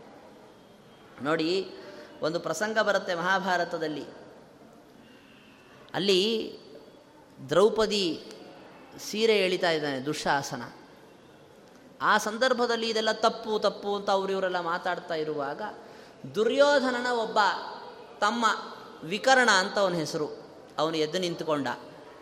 ಎದ್ದು ನಿಂತುಕೊಂಡು ಹೇಳ್ದ, ಇದು ಅನ್ಯಾಯ, ಇದು ಅಧರ್ಮ, ನೀವು ಮಾಡ್ತಾ ಇರೋದು. ಕರ್ಣ ಮತ್ತು ದುರ್ಯೋಧನ ಇವರೆಲ್ಲ ಬೈದ್ರವನ್ನ ಕೂತ್ಕೋ ಸುಮ್ಮನೆ ಕೂತ್ಕೋ ಅಂತ ಕೂತ್ಕೊಂಡ್ಬಿಟ್ಟ ಅವನಿಷ್ಟ. ನಾವು ಅಂದ್ಕೊಂಡ್ವಿ ದುರ್ಯೋಧನಾದಿಗಳು ನೂರು ಜನ ಅಣ್ಣ ತಮ್ಮಂದಿರಲ್ಲಿ ಇವನು ಒಬ್ಬನಾದರೂ ಪಾಪ ಒಳ್ಳೆಯವನು ಅಂತ ಇದಾನಲ್ಲ ಅಂದ್ಕೊಂಡ್ವಿ ನಾವು. ಕಥೆಯನ್ನು ಓದಿದವರು ನಾವು ಹೀಗೇ ತಿಳಿದುಕೊಳ್ತೀವಿ. ಆದರೆ ಆಚಾರ್ಯರು ತಮ್ಮ ಮಹಾಭಾರತ ತಾತ್ಪರ್ಯ ನಿರ್ಣಯದಲ್ಲಿ ಬರೀತಾರೆ, ಇಲ್ಲ ರೀ ನೀವು ತಪ್ಪು ತಿಳ್ಕೊಂಡಿದ್ದೀರಿ, ಅವನು ಕೆಟ್ಟವನೇ ಅವನು. ಯಾಕೆ ಅಂತ ಕೇಳಿದ್ವಿ ನಾವು. ಅವನು ಆ ತರಹ ಹೇಳಿದ್ದೇನು ಗೊತ್ತಾ? ಅದೊಂಥರ ತಮಾಷೆ ಮಾಡೋದಕ್ಕೆ ಹೇಳಿದ್ದದು. ಅದನ್ನು ಅವನ ಕಣ್ಣು, ಮುಖ, ಅವನು ಮಾತಾಡುವ ರೀತಿಯನ್ನು ನೋಡಿದರೆ ತಿಳ್ಕೊಳ್ಬೋದಾಗಿತ್ತು. ನಾನು ನೋಡಿದ್ದೀನರಪ್ಪ ಅವನ ಸ್ವಭಾವನ. ಅದಕ್ಕೆ ನೋಡಿ ಭೀಮಸೇನ ವಿಕರ್ಣನನ್ನೂ ಸಂಹಾರ ಮಾಡಿದ, ಬಿಡಲಿಲ್ಲ. ದುರ್ಯೋಧನಾದಿಗಳು ನೂರು ಜನ ಅಣ್ಣ ತಮ್ಮಂದರಲ್ಲೂ ಕೂಡ ಎಲ್ಲರನ್ನ ಸಂಹಾರ ಮಾಡಿ ಹಾಕದ ಗಾಂಧಾರಿ ಕೇಳಿದ್ಲಂತೆ, ಭೀಮಸೇನನನ್ನು ಮಹಾಭಾರತ ಯುದ್ಧ ಮುಗಿದ ಮೇಲೆ, ಅಲ್ಲಪ್ಪ, ಇಷ್ಟೆಲ್ಲ ನೀನು ಮಾಡಿದೆಲ್ಲ ನನ್ನ ನೂರು ಜನ ಮಕ್ಕಳನ್ನು ಸಂಹಾರ ಮಾಡಿದೆ, ಅದರಲ್ಲಿ ಒಬ್ಬನನ್ನು ಉಳಿಸ್ಬೋದಾಗಿತ್ತಲ್ಲ. ಎಲ್ಲರೂ ತಪ್ಪು ಮಾಡಿದ್ದಾರೆ ಸರಿ. ಕಡಿಮೆ ತಪ್ಪು ಮಾಡದಂಥ ಒಬ್ಬ ವ್ಯಕ್ತಿಯನ್ನಾದರೂ ಉಳಿಸ್ಬೋದಲ್ಲ? ಅಂಥವ್ರು ಯಾರೂ ಇರಲಿಲ್ಲಮ್ಮ ಅಂತ ಹೇಳಿದ್ರಂಥವ್ರು ಭೀಮಸೇನದೇ ಇದು ನೋಡಿ, ನಮಗೆ ಯಾರು ಏನು ತಪ್ಪು ಮಾಡಿದ್ದಾರೆ, ಯಾರು ಏನು ತಪ್ಪು ಮಾಡಿಲ್ಲ, ಇದನ್ನು ಹೊರಗಿನಿಂದ ನಿಂತು ನೋಡಿದ ನಮಗಿದು ಅರ್ಥ ಆಗ್ಲಿಕ್ಕೆ ಸಾಧ್ಯ ಇಲ್ಲ. ಅದನ್ನು ನೋಡಿ ಬಂದ ಆಚಾರ್ಯರು ನಮಗೆ ತೋರಿಸ್ಕೊಡ್ತಾರೆ, ಇಲ್ಲ, ಈ ಕಥೆ ಹೀಗೆ ನಡೆದಿದೆ. ಕೆಲವರ ದೃಷ್ಟಿಯಲ್ಲೇನು ಅಂತಂದರೆ ಕಥೆಯನ್ನು ಸರಿಯಾಗಿ ಅರ್ಥ ಮಾಡಿಕೊಳ್ಳೋದು ಅಂತನ್ನೋದು ದೊಡ್ಡ ವಿಚಾರವೇ ಅಲ್ಲ. ಪ್ರಮೇಯ ತಿಳ್ಕೋಬೇಕು ಅಂತ ಕೆಲವರು. ಆಚಾರ್ಯರು ಹೇಳ್ತಾರೆ, ನೀವು ಪ್ರಮೇಯ ತಿಳ್ಕೊಳ್ಳಿ, ಬೇಡ ಅಂದಿಲ್ಲ. ಕಥೆ ತಿಳಿದುಕೊಳ್ಳೋದು ಅಷ್ಟೇ ಮುಖ್ಯ. ಕಥೆಯನ್ನು ತಪ್ಪಾಗಿ ತಿಳಿದುಕೊಂಡರೂ ಕೂಡ ಅದು ನೀವು ಗ್ರಂಥಕಾರರಾದಂತಹ ವೇದವ್ಯಾಸ ದೇವರಿಗೆ ಮಾಡುವ ಅಪಚಾರ. ಪುರಾಣಗಳನ್ನಾಗಲಿ, ವೇದಗಳನ್ನಾಗಲಿ ಸುಮ್ಮ ಸುಮ್ಮನೆ ನೀವು ನೀವೇ ಓದ್ಕೊಂಡು ಅರ್ಥ ಮಾಡ್ಕೊಳ್ಳೋಕ್ಕೆ ಹೋದರೆ ತಪ್ಪು ತಪ್ಪರ್ಥಗಳಾಗತ್ತೆ ಹಾಗೆಲ್ಲ ಮಾಡೋಕ್ಕೆ ಹೋಗಬೇಡಿ. ಒಂದು ಸರಿಯಾದ ಮಾರ್ಗದರ್ಶನ ಇರಬೇಕು ನಿಮ್ಮಗಳಿಗೆ. ಆಚಾರ್ಯರು ಅದಕ್ಕೆ ಎರಡು ಗ್ರಂಥ ಬರೆದು ಕೊಟ್ಟರು ನೋಡಿ. ಒಂದು, ಮಹಾಭಾರತ ತಾತ್ಪರ್ಯ ನಿರ್ಣಯ ಅಂತ ಬರೆದು ಕೊಟ್ಟರು ಇನ್ನೊಂದು ಆಚಾರ್ಯರು ಬರೆದು ಕೊಟ್ಟಿದ್ದು ಭಾಗವತ ತಾತ್ಪರ್ಯ ಅಂತ ಬರೆದು ಕೊಟ್ಟರು ಎರಡು ಬರೆದದ್ದು ಯಾಕವರು? ಅಂತಂದರೆ ಅದಕ್ಕೆ ಕಾರಣ ಇದು ಮೂಲಭೂತವಾಗಿ. ಆ ಎರಡು ಗ್ರಂಥಗಳು ಹೇಗೆ ಅಂದರೆ ನಮಗೆ ಈ ಗೊತ್ತಿಲ್ಲದೆ ಇರುವ ದಾರಿಯಲ್ಲಿ ಹೋಗುವಾಗ ಮಾರ್ಗದರ್ಶನಕ್ಕೆ ಇದ್ದಂತಹ ಒಬ್ಬ ವ್ಯಕ್ತಿ ಇದ್ದಂತೆ. ನಮಗೆ ಎಡಕ್ಕೆ ಹೋಗಬೇಕಾ, ಬಲಕ್ಕೆ ಹೋಗಬೇಕಾ ಗೊತ್ತಿಲ್ಲ. ಎಡಕ್ಕೆ ಹೋದರೆ ಅಲ್ಲಿ ಹೋಗಿ ಮುಂದೆ ದಾರಿ ನಿಂತ್ಕೊಳ್ಳುತ್ತೆ, ಮತ್ತೆ ವಾಪಸ್ ತಿರುಗಿ ಬರಬೇಕು. ಇದನ್ನು ಮೊದಲೇ ಹೇಳಿಬಿಟ್ರೆ ನಾವು ಮುಂದೆ ಹೋಗ್ಬಿಡ್ತಿದ್ವಾ? ಇಂಥವೆಲ್ಲ ಕೆಲಸಗಳನ್ನು ಆಚಾರ್ಯರು ತಮ್ಮ ಭಾಗವತ ತಾತ್ಪರ್ಯದಲ್ಲಿ, ಮಹಾಭಾರತ ತಾತ್ಪರ್ಯ ನಿರ್ಣಯದಲ್ಲಿ ಮಾಡಿಕೊಡ್ತಾರೆ. ಈ ಪುರಾಣಗಳಲ್ಲಿ ಇತಿಹಾಸದಲ್ಲಿ ಆದ ಮತ್ತೊಂದು ಸಮಸ್ಯೆಯನ್ನು ಆಚಾರ್ಯರು ತಾವು ಅವತಾರ ಮಾಡಿದಾಗ ತೋರಿಸ್ಕೊಟ್ರಂತೆ. ಆಚಾರ್ಯರು ಸಂಚಾರ ಮಾಡ್ತಾ ಇದ್ರು, ತುಂಬ ಸಂಚಾರಗಳನ್ನು ಮಾಡಿದರು. ಹೋದ ಹೋದಲ್ಲೆಲ್ಲ ದೇಶೇ ದೇಶೇ ತಥಾ ಗ್ರಂಥಾನ್ ದೃಷ್ಟ್ವಾ ಚೈವ ಪೃಥಕ್ ವಿಧಾನ್. ಯಥಾಹ ಭಗವಾನ್ ವ್ಯಾಸ ತಥಾ ವಕ್ಷ್ಯೇ ತದೀಕ್ಷಯ ಅಂದರು ಆಚಾರ್ಯ ಒಂದು ಮಹಾಭಾರತ ತಗೊಳ್ಳಿ ನೀವು ಭಾಳ ಏನು ಬೇರೆ ಬೇರೆ ಗ್ರಂಥಗಳು ಬೇಡ. ಒಂದು ಮಹಾಭಾರತ. ಎಷ್ಟು ಅಪೂರ್ವವಾದ ಗ್ರಂಥ. ನಾವು ಅವಶ್ಯವಾಗಿ ಅವಲಂಬಿಸಲೇಬೇಕಾದಂತಹ ಗ್ರಂಥ. ನಾವು ಓದಲೇಬೇಕಾದ ಗ್ರಂಥ. ಆದರೆ ಅದರೊಳಗೆ ಎಷ್ಟು ಭಾಗಗಳನ್ನು ಹೊರ ತೆಗೆದಿದ್ದಾರೆ ಎಷ್ಟು ಭಾಗಗಳನ್ನು ಸೇರಿಸಿದ್ದಾರೆ, ಎಷ್ಟು ಭಾಗಗಳನ್ನು ಹಿಂದೆ ಮುಂದೆ ಮಾಡಿದ್ದಾರೆ. ಇದು ನೀವೇನಂತ ನೋಡ್ತೀರಿ? ಇದನ್ನೇ ನೀವು ಮಧ್ವಾಚಾರ್ಯರು ಬರೆದಿರೋ ಗ್ರಂಥ ನೋಡಿಯೇ ಇದು ಹಿಂದೆ ಮುಂದಾಗಿದೆ ಅಂತ ತಿಳ್ಕೊಳ್ಬೇಕಾದ್ದಿಲ್ಲ ಉತ್ತರ ಭಾರತದಲ್ಲಿ ಸಿಗುವ ಮಹಾಭಾರತಕ್ಕೂ, ದಕ್ಷಿಣ ಭಾರತದಲ್ಲಿ ಸಿಗುವ ಮಹಾಭಾರತಕ್ಕೂ ವ್ಯತ್ಯಾಸ ಇದೆ. ಒಂದೊಂದು ಪುಸ್ತಕಗಳಲ್ಲಿ ಒಂದೊಂದು ಥರ ಇದೆ. ಯಾವುದು ಸರಿ ಯಾವ ತಪ್ಪು, ನೀವೇ ಯೋಚನೆ ಮಾಡಿಕೊಳ್ಳಿ. ವೇದವ್ಯಾಸ ದೇವರು ಹೇಗೆ ಬರೆದ್ರು ಮಹಾಭಾರತವನ್ನು? ಇದನ್ನು ನಾವು ತಿಳಿದುಕೊಂಡ್ರೆ ಉಳಿದದೆಲ್ಲ ತಪ್ಪು ಅನ್ಬೇಕಪ್ಪ. ವೇದವ್ಯಾಸ ದೇವರು ಯಾವುದು ಬರೆದ್ರು ಅನ್ನೋದೇ ನಮಗೆ ಗೊತ್ತಿಲ್ಲ ಅಂತ ಆಗಿಬಿಟ್ರೆ ಮುಂದೆ ಗತಿ ಏನು? ಒಂದು ಸರಿ ಹೀಗೆ ಜಗಳ ಆಯ್ತಂತೆ. ಆಚಾರ್ಯರ ಗುರುಗಳು ಅಚ್ಯುತ ಪ್ರಜ್ಞರು ಅಂತ. ಅಚ್ಯುತ ಪ್ರಜ್ಞರಿಂದ ಶ್ರೀಮದ್ ಆಚಾರ್ಯರು ಸನ್ಯಾಸಾಶ್ರಮವನ್ನು ಪಡೆದದ್ದು. ಅವರ ಅಚ್ಯುತ ಪ್ರಜ್ಞರು ಐದಾರು ಜನರನ್ನು ಕೂಡಿಸ್ಕೊಂಡು ಭಾಗವತ ಪಾಠ ಹೇಳ್ತಾ ಇದ್ರು. ಭಾಗವತ ಪಾಠ ಹೇಳಬೇಕಾದ್ರೆ ಪಂಚಮಸ್ಕಂಧ ಪಾಠ ನಡೆದಿತ್ತು. ಪಂಚಮಸ್ಕಂಧದಲ್ಲಿ ಗದ್ಯ ಭಾಗಗಳು ತುಂಬ ಬರ್ತವೆ. ಅದರಲ್ಲಿ ಏನೋ ಒಂದು ಪಾಠ ಭೇದ. ಈ ಥರ ಹೇಳಬೇಕಾ, ಆ ಥರ ಹೇಳಬೇಕಾ? ಒಂದೊಂದು ಪುಸ್ತಕದಲ್ಲಿ ಒಂದೊಂದು ಥರ ಇದೆ. ಸಮಸ್ಯೆ ಬಂತು. ಏನು ಮಾಡಬೇಕು ಅಂತ ಯೋಚನೆ ಬಂದಾಗ ಶ್ರೀಮದ್ ಆಚಾರ್ಯರು ಅಲ್ಲಿ ಬಂದ್ರಂತೆ. ಬಂದರು, ನೋಡಿದರು, ಏನು ಸಮಸ್ಯೆ ಅಂತ ಕೇಳಿ ಇಲ್ಲ, ಈ ಥರ ಪಾಠ ಭೇದಗಳು ಬಂದುಬಿಟ್ಟಿದೆ. ಯಾವುದು ಇಟ್ಕೊಳ್ಬೇಕು, ಯಾವುದು ಬಿಡಬೇಕು ಅಂತ ಗೊತ್ತಾಗ್ತಾ ಇಲ್ಲ. ಆಚಾರ್ಯರು ಥಟ್ಟನೆ ಹೇಳಿದ್ರಂತೆ. ನೋಡಿ ಇದು ಸರಿ ಇದೆ, ಬೇರೆದೆಲ್ಲ ತಪ್ಪಿದೆ ಅಂತ ಹೇಳಿದ್ರಂತೆ. ಅಚ್ಯುತ ಪ್ರಜ್ಞರಿಗೆ ಎಷ್ಟು ಕೋಪ ಬಂದ್ಬಿಡ್ತು ಗೊತ್ತಾ? ಇಷ್ಟೊತ್ತಿಂದ ಕೂತ್ಕೊಂಡು ನಾವು ವಿಚಾರ ಮಾಡ್ತಾನೆ ಇದ್ದೀವಿ ವಿಚಾರ ಮಾಡ್ತಾನೆ ಇದ್ದೀವಿ ದಿಢೀರಂತ ಇವನೊಬ್ಬ ಬಂದುಬಿಟ್ಟು, ಇದು ಸರಿ ಇದೆ, ಬೇರೆ ತಪ್ಪಿದೆ ಅಂದುಬಿಟ್ರೆ ಎಷ್ಟು ಕೋಪ ಬರಲಿಕ್ಕಿಲ್ಲ ಅವರಿಗೆ. ಹೇ ಹೇಳ್ತೀಯಾ? ಇದೇ ಯಾಕೆ ಸರಿ? ಅಂತ ಕೇಳಿ. ಅದಕ್ಕೆ ಆಚಾರ್ಯರು ಹೇಳಿದರು, ಇದೇ ಯಾಕೆ ಸರಿ ಗೊತ್ತಾ? ವೇದವ್ಯಾಸ ದೇವರು ಇದನ್ನು ಬರೆದಿದ್ದಾರೆ. ಇನ್ನಿಷ್ಟೂ ಸಿಟ್ಟು ಬಂತ ಅವರಿಗೆ. ಅಲ್ಲ, ಏನೋ ಸರಿ ಅಂದ ಅದಕ್ಕೇನೋ ಒಂದು ಕಾರಣ, ಬಾಹ್ಯವಾದ ಕಾರಣ ಕೊಡ್ತಾನೆ. ವೇದವ್ಯಾಸ ದೇವರೇ ಬರೆದಿದ್ದಾರೆ ಅಂತ ಹೇಳ್ತಾನೆ ಅಂತಂದರೆ ಇವನಿಗೇನು ಗೊತ್ತಿರಬೇಕು? ಹಾಗಾದರೆ ವೇದವ್ಯಾಸ ದೇವರು ಏನು ಬರೆದಿದ್ದಾರೆ ಅಂತ ಎಲ್ಲ ಪೂರ್ತಿ ಮೊದಲಿಂದ ಕೊನೆ ತನಕ ಗೊತ್ತಾ ನಿನಗೆ? ಗೊತ್ತ್ರಿ ಅಂತ ಹೇಳಿ. ಹಾಗಾದ್ರೆ ಈಗಿಂದೀಗಲೇ ಕೂತ್ಕೊಳ್ಳಿ, ನಾವು ಭಾಗವತದಲ್ಲಿ ನಿಮ್ಮನ್ನು ಪರೀಕ್ಷೆ ಮಾಡ್ತೀವಿ, ಹೇಳಬೇಕು ಅಂದ್ರಂತ. ಹೇಳ್ತೀವಿ, ಕೂತ್ಕೊಳ್ಳಿ. ಆಚಾರ್ಯರು ಭಾಗವತದ ಪಂಚಮಸ್ಕಂಧದ ಗದ್ಯ ಭಾಗವನ್ನು ಉದ್ದಕ್ಕೆ ಹೇಳ್ತಾ ಹೋದರೆ ಎಲ್ಲಿ ತನಕ ಗೊತ್ತಾ? ಅವರು ಸಾಕು ಅನ್ನೋ ತನಕ ಹೇಳ್ತಾ ಹೋಗ್ಬೇಕು ಹೀಗೆ. ಎಲ್ಲಿಂದ ಅವರು ಶುರು ಮಾಡಿ ಅಂತ ಹೇಳ್ತಾರೋ ಅಲ್ಲಿ ಶುರು ಮಾಡಿ ಎಲ್ಲಿ ತನಕ ಅವರು ಸಾಕು ಅಂತಾರೋ ಅಲ್ಲಿ ತನಕ ಹೇಳ್ತಾ ಇರಬೇಕು. ಒಂದು ಅಧ್ಯಾಯ ಅಲ್ಲ, ಎರಡು ಅಧ್ಯಾಯ ಅಲ್ಲ, ಅನೇಕ ಅಧ್ಯಾಯಗಳು ಗದ್ಯ ಭಾಗವನ್ನು ಹೇಳ್ತಾ ಹೋದ್ರಂತ ಆಚಾರ್ಯ. ಸುಸ್ತಾಗ್ಬಿಡ್ತು ಅವರಿಗೆ ಅಚ್ಯುತ ಪ್ರಜ್ಞರಿಗೆ. ಇದೆಲ್ಲ ಯಾವಾಗ ಕಲ್ತ್ಯಪ್ಪ ಬರೀ ಹನ್ನೊಂದು ವರ್ಷಕ್ಕೆ ಸನ್ಯಾಸ ತಗೊಂಡಿದ್ದು ಆಚಾರ್ಯರು. ಹನ್ನೊಂದು, ಹನ್ನೆರಡು ವರ್ಷಗಳಲ್ಲಿ ಇಷ್ಟು ಮಹಾ ಮೇಧಾವಿ ಜ್ಞಾನ ಎಲ್ಲಿಂದ ಬಂತು ನಿನಗೆ? ಏನು ಓದ್ದಿ ಅಂತ ಕೇಳಿದ್ರು ಆವಾಗ ಆಚಾರ್ಯರು ಹೇಳಿದ್ರಂತೆ. ಪೂರ್ವ ಜನ್ಮ ಸುಹಿ ವೇದ ಪುರೇದಂ ಸರ್ವಮಿತ್ಯಮಿತ ಬುದ್ಧಿರುವಾಚ. ಇದೆಲ್ಲ ಈ ಜನ್ಮದಲ್ಲಿ ಓದಿದ್ದಲ್ಲ ರೀ, ಇದೆಲ್ಲ ಹಿಂದಿನ ಜನ್ಮಗಳಲ್ಲಿ ಓದಿದ್ದು. ವೇದವ್ಯಾಸ ದೇವರು ಗ್ರಂಥಗಳನ್ನು ಬರೆದಾಗ ನಮ್ಮನ್ನೇ ಎದುರಿ ಕೂಡಿಸ್ಕೊಂಡು ಪಾಠ ಹೇಳಿದ್ದಾರೆ. ನಾವು ಅಲ್ಲಿ ಮೊದಲನೇ ಸರಿನೇ ಓದ್ಬಿಟ್ಟಿದ್ದೀವಿ. ನಾವಿವೆಲ್ಲ ಪಾಠ ಭೇದಗಳು ಸೃಷ್ಟಿಯಾಗೋದಕ್ಕಿಂತ ಮುಂಚೆನೇ ನಾವು ಈ ಗ್ರಂಥಗಳನ್ನೆಲ್ಲ ಓದ್ಬಿಟ್ಟಿದ್ದೀವಿ ಅಂದರು ಇದು ಆಚಾರ್ಯರಿಗೆ ಇರುವಂತಹ ವಿಶೇಷವಾದಂತಹ ಜ್ಞಾನ. ಅವರ ತಂದೆ ಭಾಳ ಒಳ್ಳೆ ಪುರಾಣಿಕರು. ಶ್ರೀಮದ್ ಆಚಾರ್ಯರ ತಂದೆ ಮಧ್ಯಗೇಹ ಭಟ್ಟರು ಅಂತ. ಆ ಊರಲ್ಲಿ ಮಧ್ಯದಲ್ಲಿ ಅವರ ಮನೆ ಇತ್ತು. ಮಧ್ಯದಲ್ಲಿ ಗೇಹ ಅಂದರೆ ಮನೆ ಇದ್ದದ್ದಕ್ಕೆ ಅವರನ್ನು ನಡಿಲ್ಲಾಯ ಅಂತ ತುಳುವಲ್ಲಿ ನಡಿಲ್ಲಾಯ ಅಂತ ಕರಿತಾ ಇದ್ರು. ನಡುವೆ ಆಲಯ ಮನೆ ಇದ್ದದ್ದಕ್ಕೆ ಅವರನ್ನು ನಡಿಲ್ಲಾಯ ಅಂತ ಕರಿತಾ ಇದ್ರು. ಅದು ಸಂಸ್ಕೃತದಲ್ಲಿ ಅದನ್ನು ಮಧ್ಯಗೇಹ ಅಂತ ಮಾಡಿದರು ಅಷ್ಟೆ. ಆ ಮಧ್ಯಗೇಹ ಭಟ್ಟರು ಒಳ್ಳೆ ಪುರಾಣಿಕರು, ಇತಿಹಾಸ ಪುರಾಣಗಳನ್ನು ಬಲ್ಲವರು. ಆದರೆ ಅವರಿಗೆ ಮನಸ್ಸಿನ ಒಳಗೆ ಅಳುಕಿತ್ತಂತೇನು ಅಂದರೆ ನಾನು ಹೇಳ್ತೀನಿ ಪರವಾಗಿಲ್ಲ ಪುರಾಣಗಳನ್ನು, ಆದರೆ ಸರಿಯಾದ ಅರ್ಥ ನನಗೂ ಗೊತ್ತಾಗಲ್ಲ ಅಂತ ಇದ್ರಂತ. ಎಲ್ಲಿ ಸಮಸ್ಯೆಗಳು ಬರುತ್ತೋ ಅಲ್ಲಿ ಪರಿಹಾರ ಮಾಡಿಕೊಳ್ಳೋದು ಭಾಳ ಕಷ್ಟ ಇದೆ. ಪುರಾಣ ಪುಸ್ತಕಗಳು ಅಂಗಡಿಯಲ್ಲಿ ಸಿಗತ್ತೆ ಅಂತ ತಂದಿಟ್ಕೊಂಡು ತೆಗೆದು ಪುರಾಣ ಹೇಳೋದಲ್ಲ. ಪುರಾಣಗಳಲ್ಲಿ ಸಂಸ್ಕೃತ ಭಾಷೆ ಬಂದ ಮಾತ್ರಕ್ಕೆ ಅರ್ಥ ಮಾಡಿಕೊಳ್ಳಲಿಕ್ಕೆ ಸಾಧ್ಯ ಇಲ್ಲ ನಾವು. ಆಚಾರ್ಯರು ತಮ್ಮ ಸರ್ವಮೂಲ ಗ್ರಂಥಗಳಲ್ಲಿ ಹೇಳ್ತಾರೆ ಭಾಷಾತ್ರಯಂ ನ ಜಾನಾತಿ ರೀತೀನಾಂ ಚ, ಪುರಾಣಾರ್ಥಂ ವದೇದ್ಯಸ್ತು. ಒಂದು ಮೂರು ಭಾಷೆಗಳಿವೆ, ಸಮಾಧಿ ಭಾಷೆ, ದರ್ಶನ ಭಾಷೆ, ಗುಹ್ಯ ಭಾಷೆ ಅಂತ. ಅಂದರೆ ಸಂಸ್ಕೃತದಲ್ಲೇ ಸಮಾಧಿ ಭಾಷೆ, ದರ್ಶನ ಭಾಷೆ, ಗುಹ್ಯ ಭಾಷೆ ಅಂತ ಮೂರು ಭಾಷೆಗಳಿವೆ. ಆ ಮೂರು ಭಾಷೆಗಳು ಯಾರಿಗೆ ಗೊತ್ತಿಲ್ಲ, ಅದರಂತೆ ಕಥೆಗಳನ್ನು ಹೇಳುವುದರೊಳಗೆ ರೀತಿಗಳಿವೆ. ಒಂದಲ್ಲ ಎರಡಲ್ಲ, ಒಂದು ನೂರು ರೀತಿಗಳಿವೆ.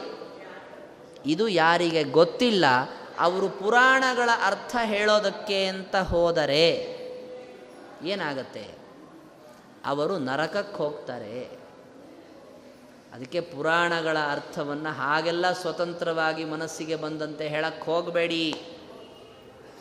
ಯಾವಾಗಲೂ ಪುರಾಣಗಳಿಗೆ ಅಂತ ಅರ್ಥ ಹೇಳಬೇಕಾದ್ರೆ ಭಾಳ ಹುಷಾರಾಗಿ ಪೂರ್ವಾಪರ ವಿರೋಧ ಬರದೇ ಇರುವಂತೆ ನೋಡ್ಕೊಳ್ಳಿ. ಮೊಟ್ಟ ಮೊದಲ ಬಾರಿಗೆ ಆಚಾರ್ಯರು ತೋರಿಸ್ಕೊಟ್ಟಿದ್ದು ಪುರಾಣಗಳಲ್ಲೂ ಮೂರು ತರಹ ವಿಭಾಗ ಇದೆ. ಸಾತ್ವಿಕ ಪುರಾಣಗಳು, ರಾಜಸ ಪುರಾಣಗಳು, ತಾಮಸ ಪುರಾಣಗಳು ಅಂತ. ಅದರಲ್ಲಿ ನೀವು ಅವಲಂಬಿಸಬೇಕಾದಂಥದ್ದು ಯಾವುದು? ಸಾತ್ವಿಕ ಪುರಾಣಗಳನ್ನು ಅವಲಂಬಿಸಬೇಕು. ಅದರಲ್ಲಿ ನಿಜವಾಗಲೂ ಹೇಳಬೇಕಾದ ಪ್ರಮೇಯಗಳನ್ನು ವೇದವ್ಯಾಸ ದೇವರು ತುಂಬಿಕೊಟ್ಟಿದ್ದಾರೆ. ಬೇರೆ ಕಡೆಗಲ್ಲ. ಮೊದಲು ಓದ್ಕೊಂಬಿಡಿ ಸಾತ್ವಿಕ ಪುರಾಣಗಳನ್ನು. ಭಾಗವತ ಪುರಾಣ ಅಥವಾ ವಿಷ್ಣು ಪುರಾಣ, ವರಾಹ ಪುರಾಣ, ಇಂತಹ ಸಾತ್ವಿಕ ಪುರಾಣಗಳನ್ನು ಮೊದಲು ಓದ್ಕೊಂಡು ಬಿಡಿ ಅನಂತರದಲ್ಲಿ ಇದಕ್ಕೆ ವಿರುದ್ಧವಾಗದೇ ಇರುವಂತೆ ಬೇರೆ ಕಡೆಗೇನಾದರೂ ಇದ್ದರೆ ಅದನ್ನು ಓದ್ಕೊಳ್ಳಿ. ಇಲ್ಲ ಅಂದರೆ ಬಿಟ್ಟುಬಿಡಿ ಇದು ನಮಗೆ ಶ್ರೀಮದ್ ಆಚಾರ್ಯರು ತೋರಿಸ್ಕೊಟ್ಟಂತಹ ಮಾರ್ಗ. ಇದಕ್ಕೆ ವ್ಯತಿರಿಕ್ತವಾಗಿ ಹೋದರೆ ನಾವು ಉದ್ಧಾರ ಆಗಲ್ಲ. ಆಚಾರ್ಯರು ಹೇಗೆ ಪುರಾಣ ಹೇಳಬೇಕು ಅನ್ನೋದನ್ನು ತೋರಿಸ್ಕೊಡ್ತಾ ಇದ್ರಂತೆ. ಒಂದು ಕಡೆಗೆ ರಾಜನ ಆಹ್ವಾನದ ಮೇರೆಗೆ ಆಚಾರ್ಯರು ಹೋಗಿದ್ರು. ಊರಿಗೆ ಹೋದಾಗ ಅಲ್ಲಿ ದೇವಸ್ಥಾನದಲ್ಲಿ ಇಳ್ಕೊಂಡಿದ್ರಂತೆ. ಎಲ್ಲ ತುಂಬ ಜನ ಸೇರಿದ್ರು. ಅಕ್ಕಪಕ್ಕದ ಹಳ್ಳಿ ಜನರೆಲ್ಲ ಬಂದುಬಿಟ್ಟಿದ್ರು. ಬಂದಾಗ ಆಚಾರ್ಯರಿಗೆ ನೀವೇನಾದ್ರು ಜ್ಞಾನ ಸಂದೇಶವನ್ನು ನೀಡಬೇಕು ಅಂತ ಹೇಳಿದಾಗ ಆಚಾರ್ಯರು ಹೇಳಿದ್ದೇನು ಗೊತ್ತಾ? ಅವದತ್ಸ ಕಥಾಂ ರಥಾಂಗಪಾಣೇಹೇ ಭಗವಾನ್ ಭಾಗವತೆ ಭವಾಪಹಂತ್ರೀಂ. ಭಾಗವತದಲ್ಲಿ ದಶಮಸ್ಕಂಧದಲ್ಲಿ ಬರುವ ಕೃಷ್ಣನ ಕಥೆಯನ್ನು ಹೇಳಿದರು. ಯಾರು ಹೇಳ್ತಾರೆ ಹೇಳಿ? ಪುರಾಣ ಹೇಳುವುದು ಅಂದರೆ ಬಹಳ ಸಣ್ಣ ಕೆಲಸ ಅಂತ ತಿಳಿದುಕೊಂಡ್ಬಿಟ್ಟಿರ್ತಾರೆ ಜನ. ಆದರೆ ಪುರಾಣ ಹೇಳುವುದು ಅನ್ನೋದು ಅದಕ್ಕಿಂತಲೂ ಕಠಿಣವಾದ ಕೆಲಸ ಬೇರೆ ಯಾವುದಿಲ್ಲವೇ ಇಲ್ಲ ಮೋಕ್ಷಕ್ಕೆ ಹೋದ ಬ್ರಹ್ಮದೇವರು ಕೂಡ ಕೂತ್ಕೊಂಡು ಮಾಡುವ ಕೆಲಸ ಯಾವುದು ಗೊತ್ತಾ? ಅಲ್ಲಿ ಅವರು ಪುರಾಣ ಹೇಳ್ತಾ ಇರ್ತಾರೆ. ಅಷ್ಟು ಪುರಾಣಗಳಲ್ಲಿ ಕಾಠಿಣ್ಯ ಇದೆ. ಕೆಲವರದ್ದೇನು ಗೊತ್ತಾ? ಈ ಇತಿಹಾಸ ಪುರಾಣಗಳನ್ನು ತಗೊಂಡು ಏನು ಮಾಡೋದಿದೆ? ಆ ಈ ಕಥೆಗಳನ್ನು ಹೇಳ್ತಾ ಇರ್ತಾರೆ. ನಾವು ಸಾಕ್ಷಾತ್ತಾಗಿ ವೇದಗಳನ್ನೇ ಹಿಡ್ಕೊಳ್ತೀವಿ ಅಂತ ಕೆಲವರು. ಆದರೆ ವೇದಗಳ ಹತ್ತಿರಕ್ಕೆ ನಾವೇನಾದರೂ ಹಾಗೆ ಹೋದರೆ ವೇದಗಳೇನು ಮಾಡ್ತಾವಂತೆ ಗೊತ್ತಾ? ಆಚಾರ್ಯರು ತಮ್ಮ ಸರ್ವಮೂಲ ಗ್ರಂಥಗಳಲ್ಲಿ ಉಲ್ಲೇಖ ಮಾಡ್ತಾರೆ. ಇತಿಹಾಸ ಪುರಾಣಾಭ್ಯಾಂ ವೇದಂ ಸಮುಪಬೃಂಹಯೇ ಬಿಭೇತಿ ಅಲ್ಪಶ್ರುತಾದ್ ವೇದ ಮಾಮಯಂ ಪ್ರಚಲಿಷ್ಯತಿ. ಇತಿಹಾಸ ಪುರಾಣಗಳಿಂದ ವೇದದ ಅರ್ಥವನ್ನು ಮಾಡಿಕೊಳ್ಳುವ ಪ್ರಯತ್ನವನ್ನು ನೀವು ಮಾಡಬೇಕು. ನೀವೇನಾದರೂ ಇತಿಹಾಸ ಪುರಾಣಗಳನ್ನು ಓದದೇ ವೇದವನ್ನು ಓದೋದಕ್ಕೆ ಅಂತ ಹೋದರೆ ಏನಾಗುತ್ತೆ ಗೊತ್ತಾ? ವೇದಗಳು ನಿಮ್ಮನ್ನು ಕಂಡ್ರೆ ಹೆದರ್ತಾವೆ ನಾವು ಭಾಳ ಖುಷಿಯಾಗ್ಬಿಡ್ತು ನಾವು ವೇದವನ್ನು ಹೆದರಿಸ್ತೀವಿ ಅಂತಂದರೆ ಭಾಳ ಒಳ್ಳೇದಾಯ್ತಲ್ರಿ ಮತ್ತೆ. ಟೀಕಾಕೃತ್ಪಾದರು ಹೇಳ್ತಾರೆ, ವೇದವನ್ನು ಹೆದರಿಸೋದು ಅಂದ್ರೆ ಏನು ಗೊತ್ತಾ? ವೇದದಿಂದ ನಮಗೇನು ಲಾಭ ಆಗಬೇಕೋ ಆ ಲಾಭ ಆಗಲ್ಲ. ವೇದಗಳು, ಈಗ ಯಾರೋ ರೌಡಿ ಬಂದ ಅಂದ್ರೆ ಏನು ಮಾಡ್ತಾರೆ, ಜನ ತಮ್ಮನೆ ಬಾಗಿಲು ಹಾಕೊಂಡ್ಬಿಡ್ತಾರೆ ಹಾಗೆ ನಮ್ಮಂಥವರು ಇತಿಹಾಸ ಪುರಾಣಗಳ ಜ್ಞಾನ ಇಲ್ಲದೇ ಇದ್ದವರು ಹೀಗೆ ವೇದಗಳ ನಡುವೆ ಹೊರಟರೆ ವೇದಗಳು ಬಾಗಿಲು ಮುಚ್ಚಿಬಿಡ್ತವೆ. ಅಂದರೆ ವೇದಗಳ ಅರ್ಥದ ಜ್ಞಾನ ನಮಗಾಗಲ್ಲ. ಅನೇಕ ಕಡೆಗೆ ವೇದವಾಕ್ಯಗಳ ಅರ್ಥ ಮಾಡ್ಕೊಳ್ಳೋಕೆ ನಾವು ಹೋಗ್ತೀವಿ. ಹಿಂದೆ ಮುಂದೆ ಏನು ಗೊತ್ತೇ ಇರೋದಿಲ್ಲ ನಮಗೆ. ನೋಡಿ, ಋಗ್ವೇದದ ಭಾಷ್ಯವನ್ನು ಆಚಾರ್ಯರು ಬರೆದಿದ್ದಾರೆ. ಹೇಗೆ ವೇದಕ್ಕೆ ವ್ಯಾಖ್ಯಾನ ಮಾಡಬೇಕು ಅನ್ನೋದನ್ನು ಋಗ್ವೇದದ ವ್ಯಾಖ್ಯಾನವನ್ನು ಮಾಡಿ ಆಚಾರ್ಯರು ತೋರಿಸ್ಕೊಡ್ತಾರೆ. ಅದರಲ್ಲೊಂದು ಪ್ರಸಂಗದಲ್ಲಿ ಬರುತ್ತೆ. ವೃತ್ರಾಸುರನನ್ನು ಇಂದ್ರ ಸಂಹಾರ ಮಾಡಿದ ಅಂತ ಕಥೆ. ನಮಗೆಲ್ಲ ಗೊತ್ತು. ಪುರಾಣದಲ್ಲಿ ಕೇಳಿಬಿಟ್ಟಿರ್ತೀವಿ ವೃತ್ರಾಸುರ ಅಂತಿದ್ದ, ತ್ವಷ್ಟ ಅಂತಂಬವನು ಯಾಗ ಮಾಡ್ದ, ಆವಾಗ ವೃತ್ರಾಸುರ ಹುಟ್ಟಿದ. ಇಂದ್ರನನ್ನು ಹೋಗಿ ಅವನು ಸಂಹಾರ ಮಾಡೋಕ್ಕೆ ಹೋದ, ಆದರೆ ಇಂದ್ರನೇ ಅವನನ್ನು ಸಂಹಾರ ಮಾಡಿಬಿಟ್ಟ, ವಜ್ರಾಯುಧದಿಂದ ಮುಗಿದೋಯ್ತು ನಮ್ಮ ಕೆಲಸ. ಆದರೆ ಅಲ್ಲಿ ವೇದಗಳಲ್ಲಿ ನಾವು ನೋಡಿದಾಗ ಏನಾಗುತ್ತೆ ಗೊತ್ತಾ? ವೃತ್ರಾಸುರನನ್ನು ಇಂದ್ರ ಸಂಹಾರ ಮಾಡೋದಕ್ಕೆ ಬಂದ. ಆ ವೃತ್ರಾಸುರ ಅಂತನವನು ಯಾರ ಮಗ ಅಂತ ಹೇಳಬೇಕಾದ್ರೆ ಧನು ಎಂಬುವಳ ಮಗ. ಅಂದರೆ ಅವನೊಬ್ಬ ದಾನವ. ಧನುಪುತ್ರ ಅವನು. ವೃತ್ರಾಸುರನನ್ನು ಕೊಲ್ಲಬೇಕು ಅಂತ ಈ ರೀತಿಯಾಗಿ ಹೊರಟಾಗ ಇಂದ್ರನಿಗೆ ಧನು ಅಡ್ಡ ಬಂದುಬಿಟ್ಲು ಅನಿವಾರ್ಯವಾಗಿ ಏನು ಮಾಡಬೇಕಾಯಿತು? ಧನುವನ್ನು ಕೊಂದು ವೃತ್ರನನ್ನು ಕೊಲ್ಲಬೇಕಾಯಿತು ಇಂದ್ರ ಅಂತ ವೇದದಲ್ಲಿ ಕಥೆ ಹೇಳಿದರು. ನಾವೇನಂತ ಅನ್ಕೋಬೇಕು ಹೇಳಿ? ನಮಗೆ ಅರ್ಥವೇ ಆಗ್ಲಿಕ್ಕೆ ಸಾಧ್ಯ ಇಲ್ಲ. ವೃತ್ರಾಸುರ ತ್ವಷ್ಟೃವಿನ ಮಗ ಅಂತ ನಾವು ಪುರಾಣದಲ್ಲಿ ಕೇಳಿದ್ವಿ. ವೇದದಲ್ಲಿ ಹೇಳ್ತಾರೆ, ಅವನು ಧನುವಿನ ಮಗ ಅಂತ. ಆಚಾರ್ಯರು ಬರೆದ್ರು ಋಗ್ಭಾಷ್ಯದಲ್ಲಿ. ನೋಡಿ, ನಾನು ಹೇಳ್ತೀನಿ ಕೇಳಿ. ಅದಕ್ಕೆ ಇತಿಹಾಸ ಪುರಾಣಗಳನ್ನು ಜಾಸ್ತಿ ಕೇಳಬೇಕು ಜಾಸ್ತಿ ಕೇಳಬೇಕು. ಯಾಕೆ ಗೊತ್ತಾ? ಈ ಕಾರಣಕ್ಕೆ. ವೃತ್ರಾಸುರರು ಇಬ್ಬರಿದ್ದಾರೆ ಅಂದರು ಆಚಾರ್ಯ ಒಬ್ಬರಲ್ಲ, ಇಬ್ಬರಿದ್ದಾರೆ. ತ್ವಷ್ಟೃ ಪುತ್ರನಾದ ವೃತ್ರ ಬೇರೆ, ಧನುಪುತ್ರನಾದ ವೃತ್ರ ಬೇರೆ ಅಂದರು. ಧನುಪುತ್ರನಾದ ವೃತ್ರನನ್ನು ಇಂದ್ರ ಕೊಂದ, ತ್ವಷ್ಟೃಪುತ್ರನಾದ ಇಂದ್ರ ವೃತ್ರನನ್ನೂ ಕೂಡ ಇಂದ್ರ ಕೊಂದ. ಆದರೆ ಆ ಧನುಪುತ್ರನಾದ ದಾನವನಾದಂತಹ ವೃತ್ರ ಇದನ್ನಲ್ಲ ಅವನು ತಮಸ್ಸಿಗೆ ಹೋಗಬೇಕಾದ ಅಸುರ. ಇವನು ಹಾಗಲ್ಲ. ವೃತ್ರ ಇವನು ತ್ವಷ್ಟೃವಿನ ಮಗನಾದಂಥವನು ಯಾರು ಗೊತ್ತಾ? ಅವನು ವೈಷ್ಣವ, ವಿಷ್ಣು ಭಕ್ತ. ಶಾಪದಿಂದ ಈ ತರಹ ಹುಟ್ಟಿದ್ದು. ಅವನನ್ನು ಇಂದ್ರ ಕೊಂದ, ಅವನು ಶಾಪದಿಂದ ಮುಕ್ತನಾದ. ಇವೆಲ್ಲ ನಮಗೇನು ಅನ್ನಿಸ್ಬೋದು ಅಂದರೆ ಏನು ಅನುಪಯುಕ್ತವಾದ ವಿಚಾರಗಳು ಅನ್ನಿಸ್ಬೋದು ಆದರೆ ನೀವು ಓದೋದಕ್ಕೆ ಅಂತ ಹೊರಟಾಗ ತಪ್ಪು ತಪ್ಪು ಅರ್ಥ ಆಗಕ್ಕೆ ಶುರುವಾಯಿತು ಅಥವಾ ಅರ್ಥನೇ ಆಗ್ತಾ ಇಲ್ಲ ಅಂತಂದಾಗ ಏನಾಗುತ್ತೆ? ಸಮಸ್ಯೆ ಆಗತ್ತೆ. ಅಂತಹ ಅನೇಕ ಸಂದರ್ಭಗಳಲ್ಲಿ ಆಚಾರ್ಯರು ನಮಗೆ ತೋರಿಸ್ಕೊಡ್ತಾರೆ. ಇನ್ನೊಂದು ಉದಾಹರಣೆ ನೋಡಿ ನಿಮಗೆ. ಕ್ಷೀರ ಸಮುದ್ರ ಮಂಥನದ ಕಥೆಯನ್ನು ನೀವು ಕೇಳಿರ್ತೀರಿ. ಕ್ಷೀರ ಸಮುದ್ರ ಮಂಥನವನ್ನು ಮಾಡಿದಾಗ ಅದಕ್ಕೆ ಯಾವುದನ್ನು ಬಳಸ್ಕೊಂಡ್ರು? ಮಂದರ ಪರ್ವತವನ್ನು ಬಳಸ್ಕೊಂಡ್ರು. ಮಂದರ ಪರ್ವತವನ್ನು ದೇವತೆಗಳು ಎತ್ಕೊಂಡು ಹೋಗೋದಕ್ಕೆ ಅಂತ ಪ್ರಯತ್ನ ಮಾಡಿದರೂ, ಆಗಲಿಲ್ಲ, ಸಾಧ್ಯವಾಗಲಿಲ್ಲ. ಆವಾಗ ಭಗವಂತನೇ ಅದನ್ನು ಕಿತ್ತಿ ತಗೊಂಡು ಗರುಡನ ಮೇಲೆ ಇಟ್ಟುಕೊಂಡು ಹೋದ, ಅಲ್ಲಿ ಕ್ಷೀರ ಸಮುದ್ರದಲ್ಲಿ ಇಳಿಸಿದ. ಇಷ್ಟು ನಮಗೆ ಕಥೆ ಗೊತ್ತು. ಪುರಾಣದಲ್ಲಿ ಓದಬೇಕಾದ್ರೆ ಮೇಲ್ಮೇಲ್ ಮೇಲೆ ಮೇಲೆ ಮೇಲೆ ಹೇಳಿದರೆ ಇಷ್ಟೇ ಕಥೆ ಬರುತ್ತೆ. ಒಳಗೆ ನೋಡಕ್ಕೆ ಹೋದಾಗ ಏನಾಗುತ್ತೆ, ಒಂದು ಕಡೆಗೆ ಕಥೆ ಹೇಳ್ತಾರೆ, ಅನಂತನು ಮಂದರ ಪರ್ವತವನ್ನು ತಗೊಂಡು ಹೋದ ಅಂತ ಒಂದು ಕಡೆಗೆ. ಇನ್ನೊಂದು ಕಡೆಗೆ ನೀವು ನೋಡಿದ್ರಿ, ಸುಪರ್ಣನು ಮಂದರ ಪರ್ವತವನ್ನು ತಗೊಂಡು ಹೋದ. ಎರಡು ವಾಕ್ಯಗಳು ನಮಗೆ ನೆನಪುಳಿಬೇಕು. ಅದನ್ನು ಓದಬೇಕು, ಇದನ್ನು ಓದಬೇಕು, ಎರಡು ನೆನಪಿಟ್ಕೊಳ್ಬೇಕು, ವಿರೋಧ ಬಂತು. ಈ ಮಂದರ ಪರ್ವತ ತಗೊಂಡೋದವನು ಅನಂತನ ಸುಪರ್ಣನ ಅನಂತ ಅಂದರೆ ಯಾರು, ಸುಪರ್ಣ ಅಂದರೆ ಯಾರು ಪ್ರಶ್ನೆ ಆಮೇಲೆ ಮುಂದೆ. ಇದೇ ರೀ, ಅನಂತ ಅಂತಂದ್ರೆ ಏನು ಗೊತ್ತೇನ್ರಿ? ಯಾರೊಬ್ಬರನ್ನ ಶೇಷದೇವ್ರು ರೀ ಅನಂತ ಅಂದರೆ? ಅಲ್ರಿ, ಈ ಮಂದರ ಪರ್ವತವನ್ನು ಯಾರಾದರೂ ಒಬ್ಬರು ತೊಗೊಂಡು ಹೋಗೋಕ್ಕಾಗತ್ತೆ? ಇಬ್ಬಿಬ್ಬರು ಯಾಕ್ರಿ ತೊಗೊಂಡು ಹೋಗ್ತಾರೆ? ಅನ್ನೋ ಪ್ರಶ್ನೆ ಕೇಳಿ ಗೊಂದಲ ಆಗೋಗ್ಬಿಡ್ತು. ಗರುಡ ತೊಗೊಂಡೋದ್ನ ಶೇಷ ತೊಗೊಂಡೋದ್ನ ಪೂರ್ತಿ ತಲೆ ಕೆಡಿಸ್ಕೊಂಡ್ಬಿಟ್ವಿ ನಾವು. ಏ, ಇದು ಅರ್ಥ ಆಗದೆ ವಿಚಾರ ಇದೆ ಬಿಡಿ. ಯಾರೊಬ್ಬರು ಬುದ್ಧಿವಂತರು ಮಧ್ಯದಲ್ಲಿ ಬಂದರು, ಅರ್ಧ ಇವನು, ಅರ್ಧ ಅವನು ತೊಗೊಂಡೋಗಿರ್ತಾನೆ ಬಿಡ್ರಿ. ಇವೆಲ್ಲ ಊಹೆಗಳು ಬೇಡ, ನಿಜ ಏನು ಹೇಳಿ. ನೋಡಿ, ಆಚಾರ್ಯರು ತೋರಿಸ್ಕೊಟ್ರು, ನಾನು ಹೇಳ್ತೀನಿ ಬನ್ನಿ. ಕ್ಷೀರ ಸಮುದ್ರ ಮಂಥನ ಒಂದು ಸರಿ ಅಲ್ಲ ರೀ, ಎರಡು ಸರಿ ನಡೆದಿದೆ. ಎರಡು ಸರಿ ನಡೆದ, ಹಾ, ಹಾಗ ಸರಿ ಬಿಡಿ, ಮೊದಲನೇ ಸರಿ ಅನಂತ ಅಂತನೋ ಅಂದರೆ ಶೇಷದೇವರು ಒಂದು ಸರಿ ತೊಗೊಂಡೋದ್ರು ಇನ್ನೊಂದು ಸರಿ ಗರುಡ ದೇವರು ತೊಗೊಂಡೋದ್ರು, ಅಲ್ಲ ಅಂದರು ಆಚಾರ್ಯ. ಎರಡೂ ಬಾರಿಯೂ ಕೂಡ ಮಂದರ ಪರ್ವತವನ್ನು ಕಿತ್ಕೊಂಡು ತಗೊಂಡು ಹೋಗಿ ಕ್ಷೀರ ಸಮುದ್ರದ ಪರ್ಯಂತ ತಲುಪಿಸಿದವನು ಅಂದರೆ ಭಗವಂತ ಕಿತ್ತಿದಾಗ ಅದನ್ನು ಇಟ್ಟಾಗ ತಗೊಂಡೋದವ್ರು ಯಾರು? ಗರುಡನೇ. ಮತ್ತಿದೇನು ಅನಂತ? ಅಲ್ಲಿ ಸುಪರ್ಣ ಅಂತಾರಲ್ಲ ಅಂದರೆ. ಒಂದು ಕಾಲಕ್ಕೆ ಅವನಿಗೆ ಅಂದರೆ ಒಂದೊಂದು ಮನ್ವಂತರಗಳಲ್ಲಿ ನಡೆದ ಕಥೆ ಅದು. ಹಿಂದಿನ ಮನ್ವಂತರದಲ್ಲಿ ನಡೆದಾಗ ಅವನಿಗೆ ಒಂದು ಹೆಸರಿತ್ತು. ಇನ್ನೊಂದು ಮನ್ವಂತರದಲ್ಲಿ ನಡೆದಾಗ ಮತ್ತೊಂದು ಹೆಸರಿತ್ತು. ಹೆಸರುಗಳು ಬದಲಾವಣೆ ಆಗಿದೆ ವ್ಯಕ್ತಿ ಒಬ್ಬನೇ ಎಂದರು ಆಚಾರ್ಯ. ನೋಡಿ, ಈ ತರಹದ ಕಥೆಗಳು ನಮಗೆ ಎಲ್ಲಿ ಗೊತ್ತಾಗುತ್ತೆ? ನಮ್ಮ ಜ್ಞಾನ ಜಾಸ್ತಿ ಇಲ್ಲ, ವಿಶಾಲವಾಗಿಲ್ಲ ಅಂತಾಯಿತು ಅಂತಂದು ಬಿಟ್ಟರೆ ನಾವು ಏನೇನನ್ನೋ ಏನೇನೋ ತಿಳ್ಕೊಂಡು ಬಿಡ್ತೀವಿ ಇದಾಗಬಾರ್ದು ಅನ್ನೋ ಸಲುವಾಗಿ ಆಚಾರ್ಯರು ಅವತಾರ ಮಾಡಿ ನಮಗಿಷ್ಟೆಲ್ಲ ತಿಳಿಸ್ಕೊಟ್ಟಿದ್ದು ನಾವು ಎಷ್ಟು ದಡ್ಡರಿರ್ತೇವೆ ಅಂದರೆ ಯಾರೊಬ್ಬ ವೇಷಭೂಷಗಳನ್ನು ಸಾಧುವಿನಂತೆ, ಋಷಿಯಂತೆ ಹಾಕ್ಕೊಂಡು ಕೂತ ಅಂದರೆ ಅವನನ್ನೇ ಒಳ್ಳೆಯವನು ಅಂತ ಹೋಗಿ ಅವನು ನಮಸ್ಕಾರ ಮಾಡಿ ಅವನಿಗೆ ದಕ್ಷಿಣೆ ಕೊಟ್ಬಿಟ್ಟು ಅನುಗ್ರಹ ಮಾಡಪ್ಪ ಅಂತ ಅವ್ನು ತಲೆ ಮೇಲೆ ಕೈ ಬಂದ್ಬಿಡ್ತೀವಿ ನಾವು. ಆಚಾರ್ಯರ ಕಾಲದಲ್ಲಿ ಅಂಥದ್ದು ಒಂದು ಘಟನೆ ನಡೀತು.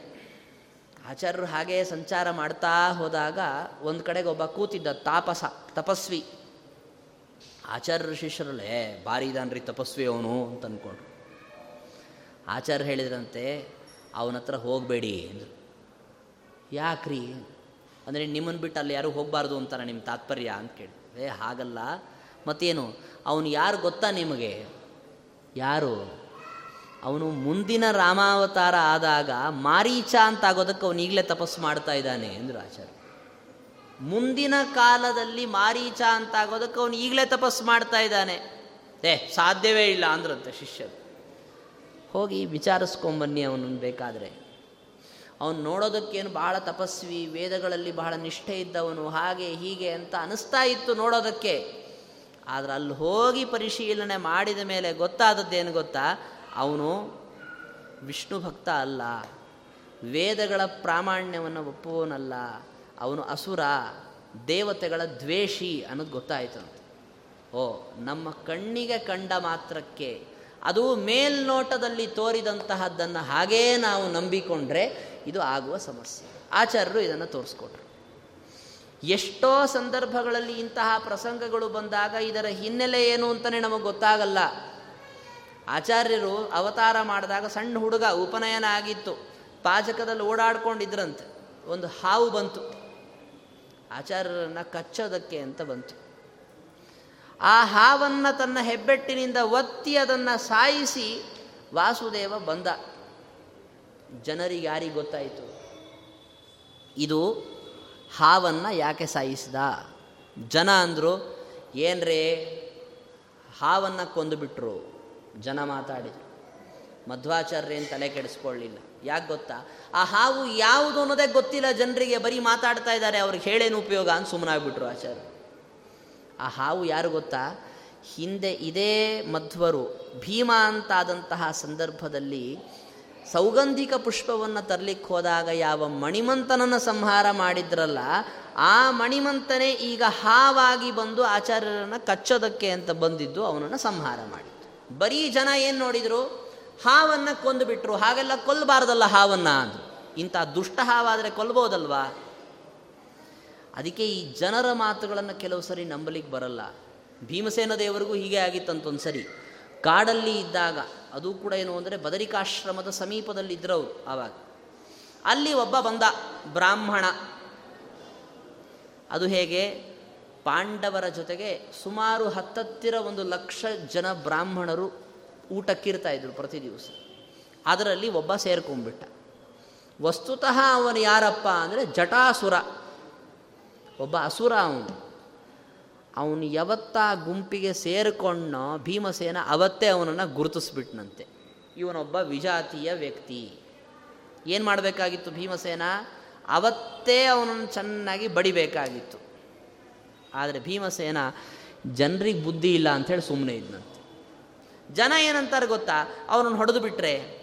ನೋಡ್ರಿ, ಭೀಮಸೇನನಿಗೆ ಬ್ರಹ್ಮ ಹತ್ಯೆ ಬಂತು. ಬ್ರಾಹ್ಮಣನನ್ನು ಕೊಂದ. ಅಂತ ಹೆಸರಿಡುತ್ತಾರೆ. ಯಾಕೆ ಬೇಕಿ ಅಪವಾದ? ಬೇಡ.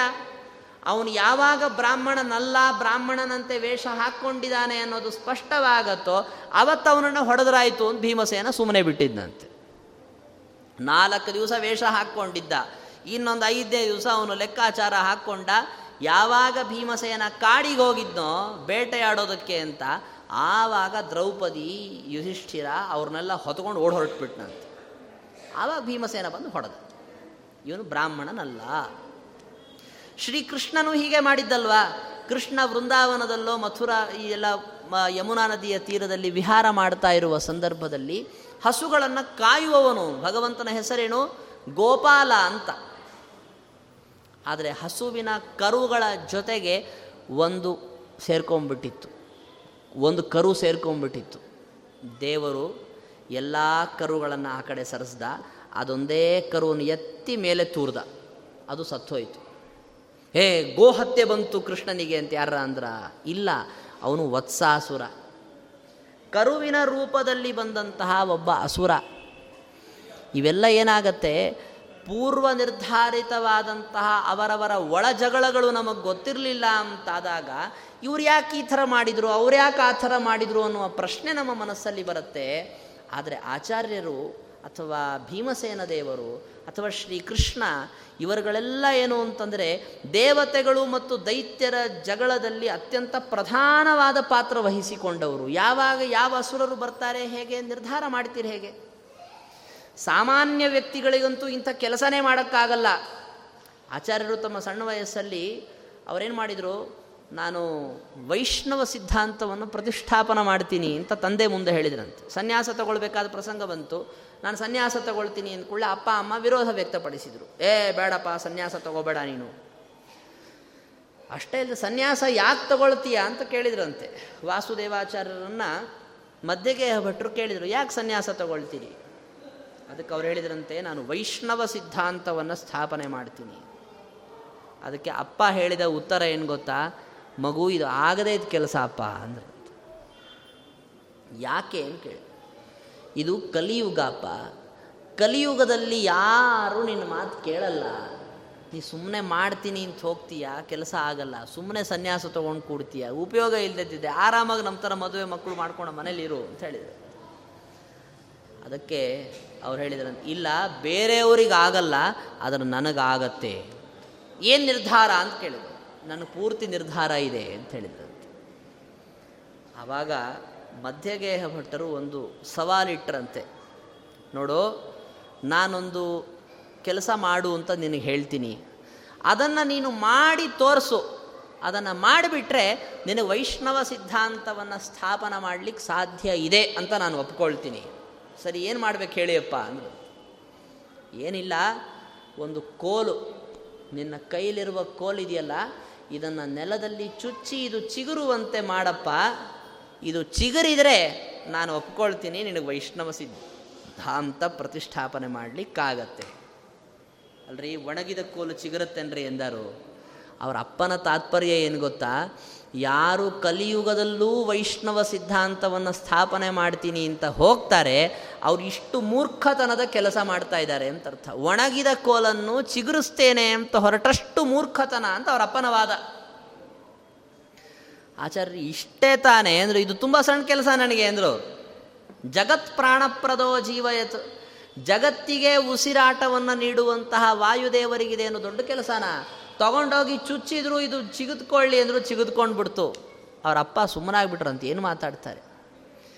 ಈ ತರಹ ತಂದೆ ತಾಯಿಗಳಿಂದ ಸಮ್ಮತಿ ತಗೊಂಡೋಗಿ ಸನ್ಯಾಸ ತಗೊಂಡ್ರೆ ಭೇಟಿ ಮಾಡ್ಲಿಕ್ಕೆ ಬಂದಿರಲಿಲ್ಲಂತೆ ಮಗನನ್ನು, ತಂದೆಯಾದಂತಹ ಮಧ್ಯಗೆಯ ಭಟ್ರು ಯಾಕೆ ಮಾತು ಮೀರೋಗಿ ಸನ್ಯಾಸ ತಗೊಂಡಿದ್ದಾನೆ ಅಂತ. ಒಪ್ಪಿಗೆ ಕೊಟ್ಟಿದ್ದಾರೆ, ಆದರೆ ಪಾಪ ಮನಸ್ಸಿಗೆ ಬೇಜಾರು.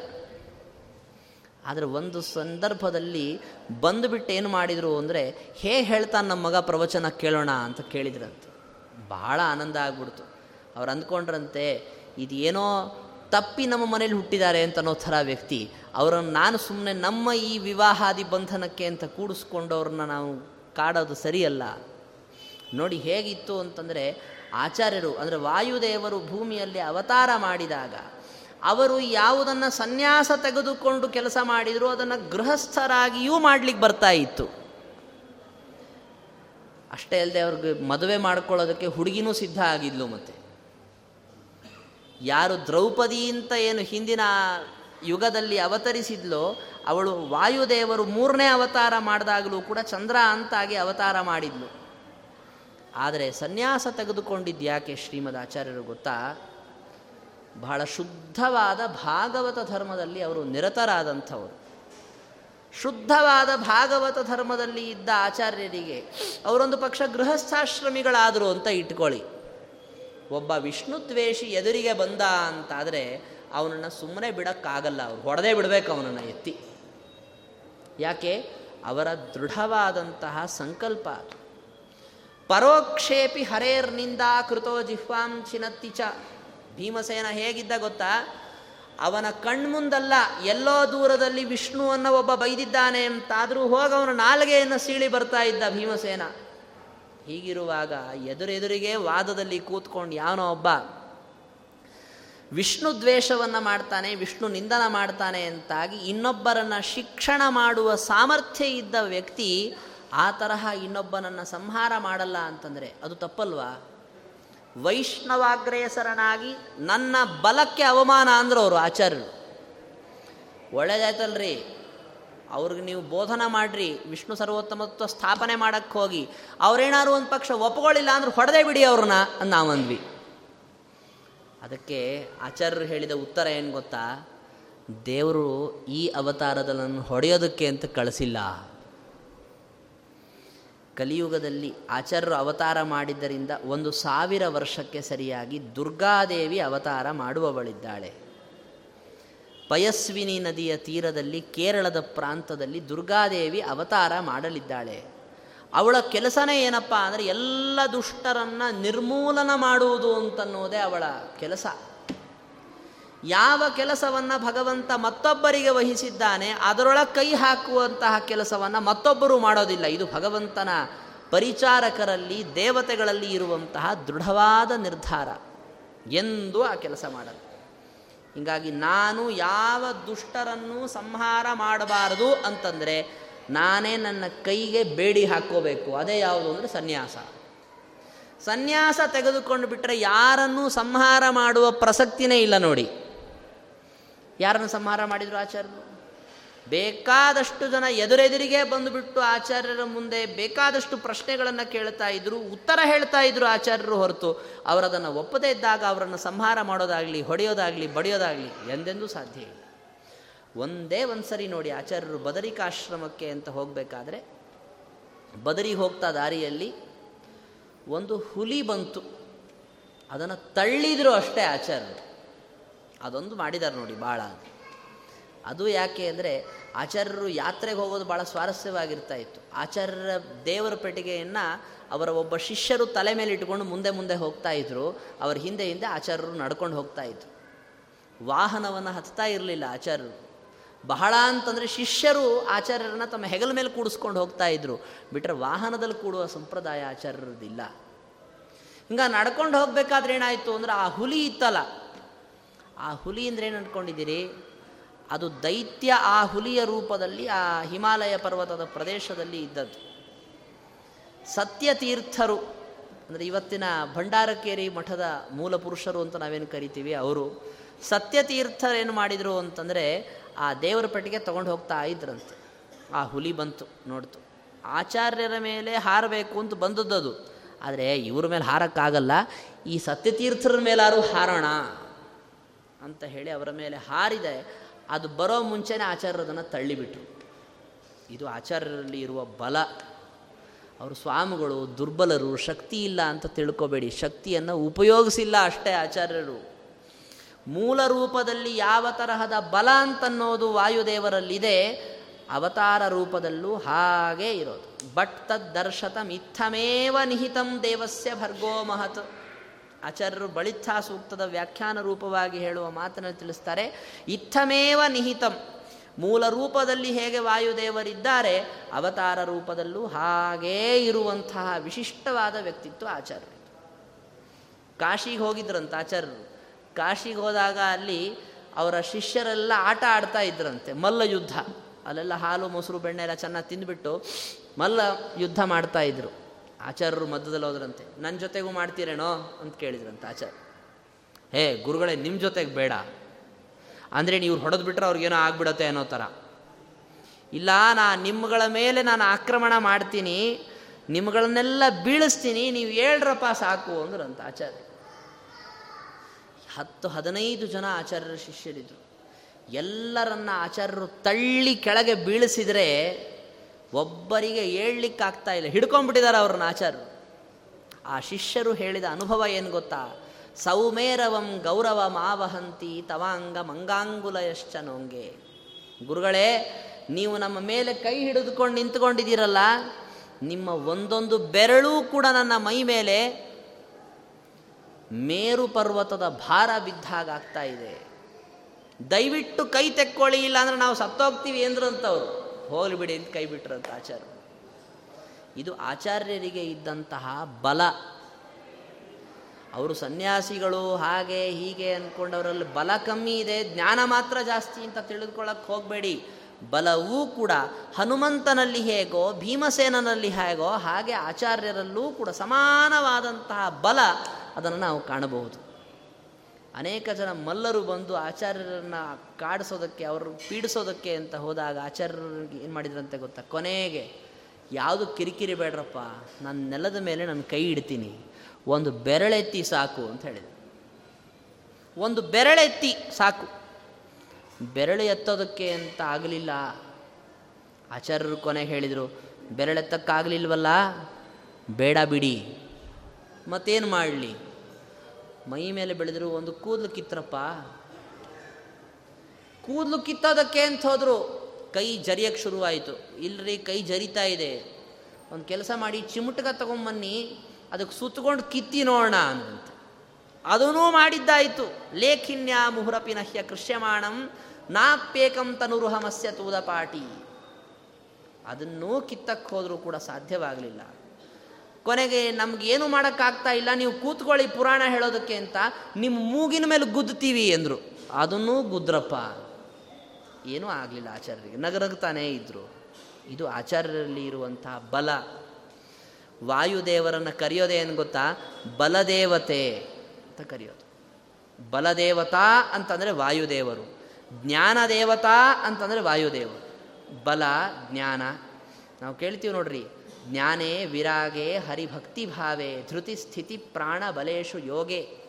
ಬುದ್ಧೌ ಚ ನಾಣ್ಯೋ ಹನುಮತ್ ಸಮಾನ ಪುಮಾನ್ ಕದಾಚಿತ್ ಕ್ವಚ ಕಶ್ಚನೈವ ಅಂತ ಏನು ಹನುಮಂತನ ಬಗ್ಗೆ ಕೇಳ್ತೀವಲ್ಲ, ಅದು ಯಥಾಸ್ಥಿತವಾಗಿ ನಮ್ಮ ಆದಿಗುರುಗಳಾದಂತಹ ಶ್ರೀಮದ್ ಆಚಾರ್ಯರಲ್ಲಿ ಇದೆ. ಅಂತಹ ಮಹಾನುಭಾವರಾದ ಆಚಾರ್ಯರ ಈ ಜನ್ಮ ಸಂದರ್ಭದಲ್ಲಿ, ಅವರ ಈ ಜನ್ಮದ ಪ್ರಸಂಗದಲ್ಲಿ ಅವರ ಕೆಲವ ಗುಣಗಳನ್ನು ನಾವು ಇವತ್ತು ಚಿಂತನೆ ಮಾಡಿದ್ದೇವೆ.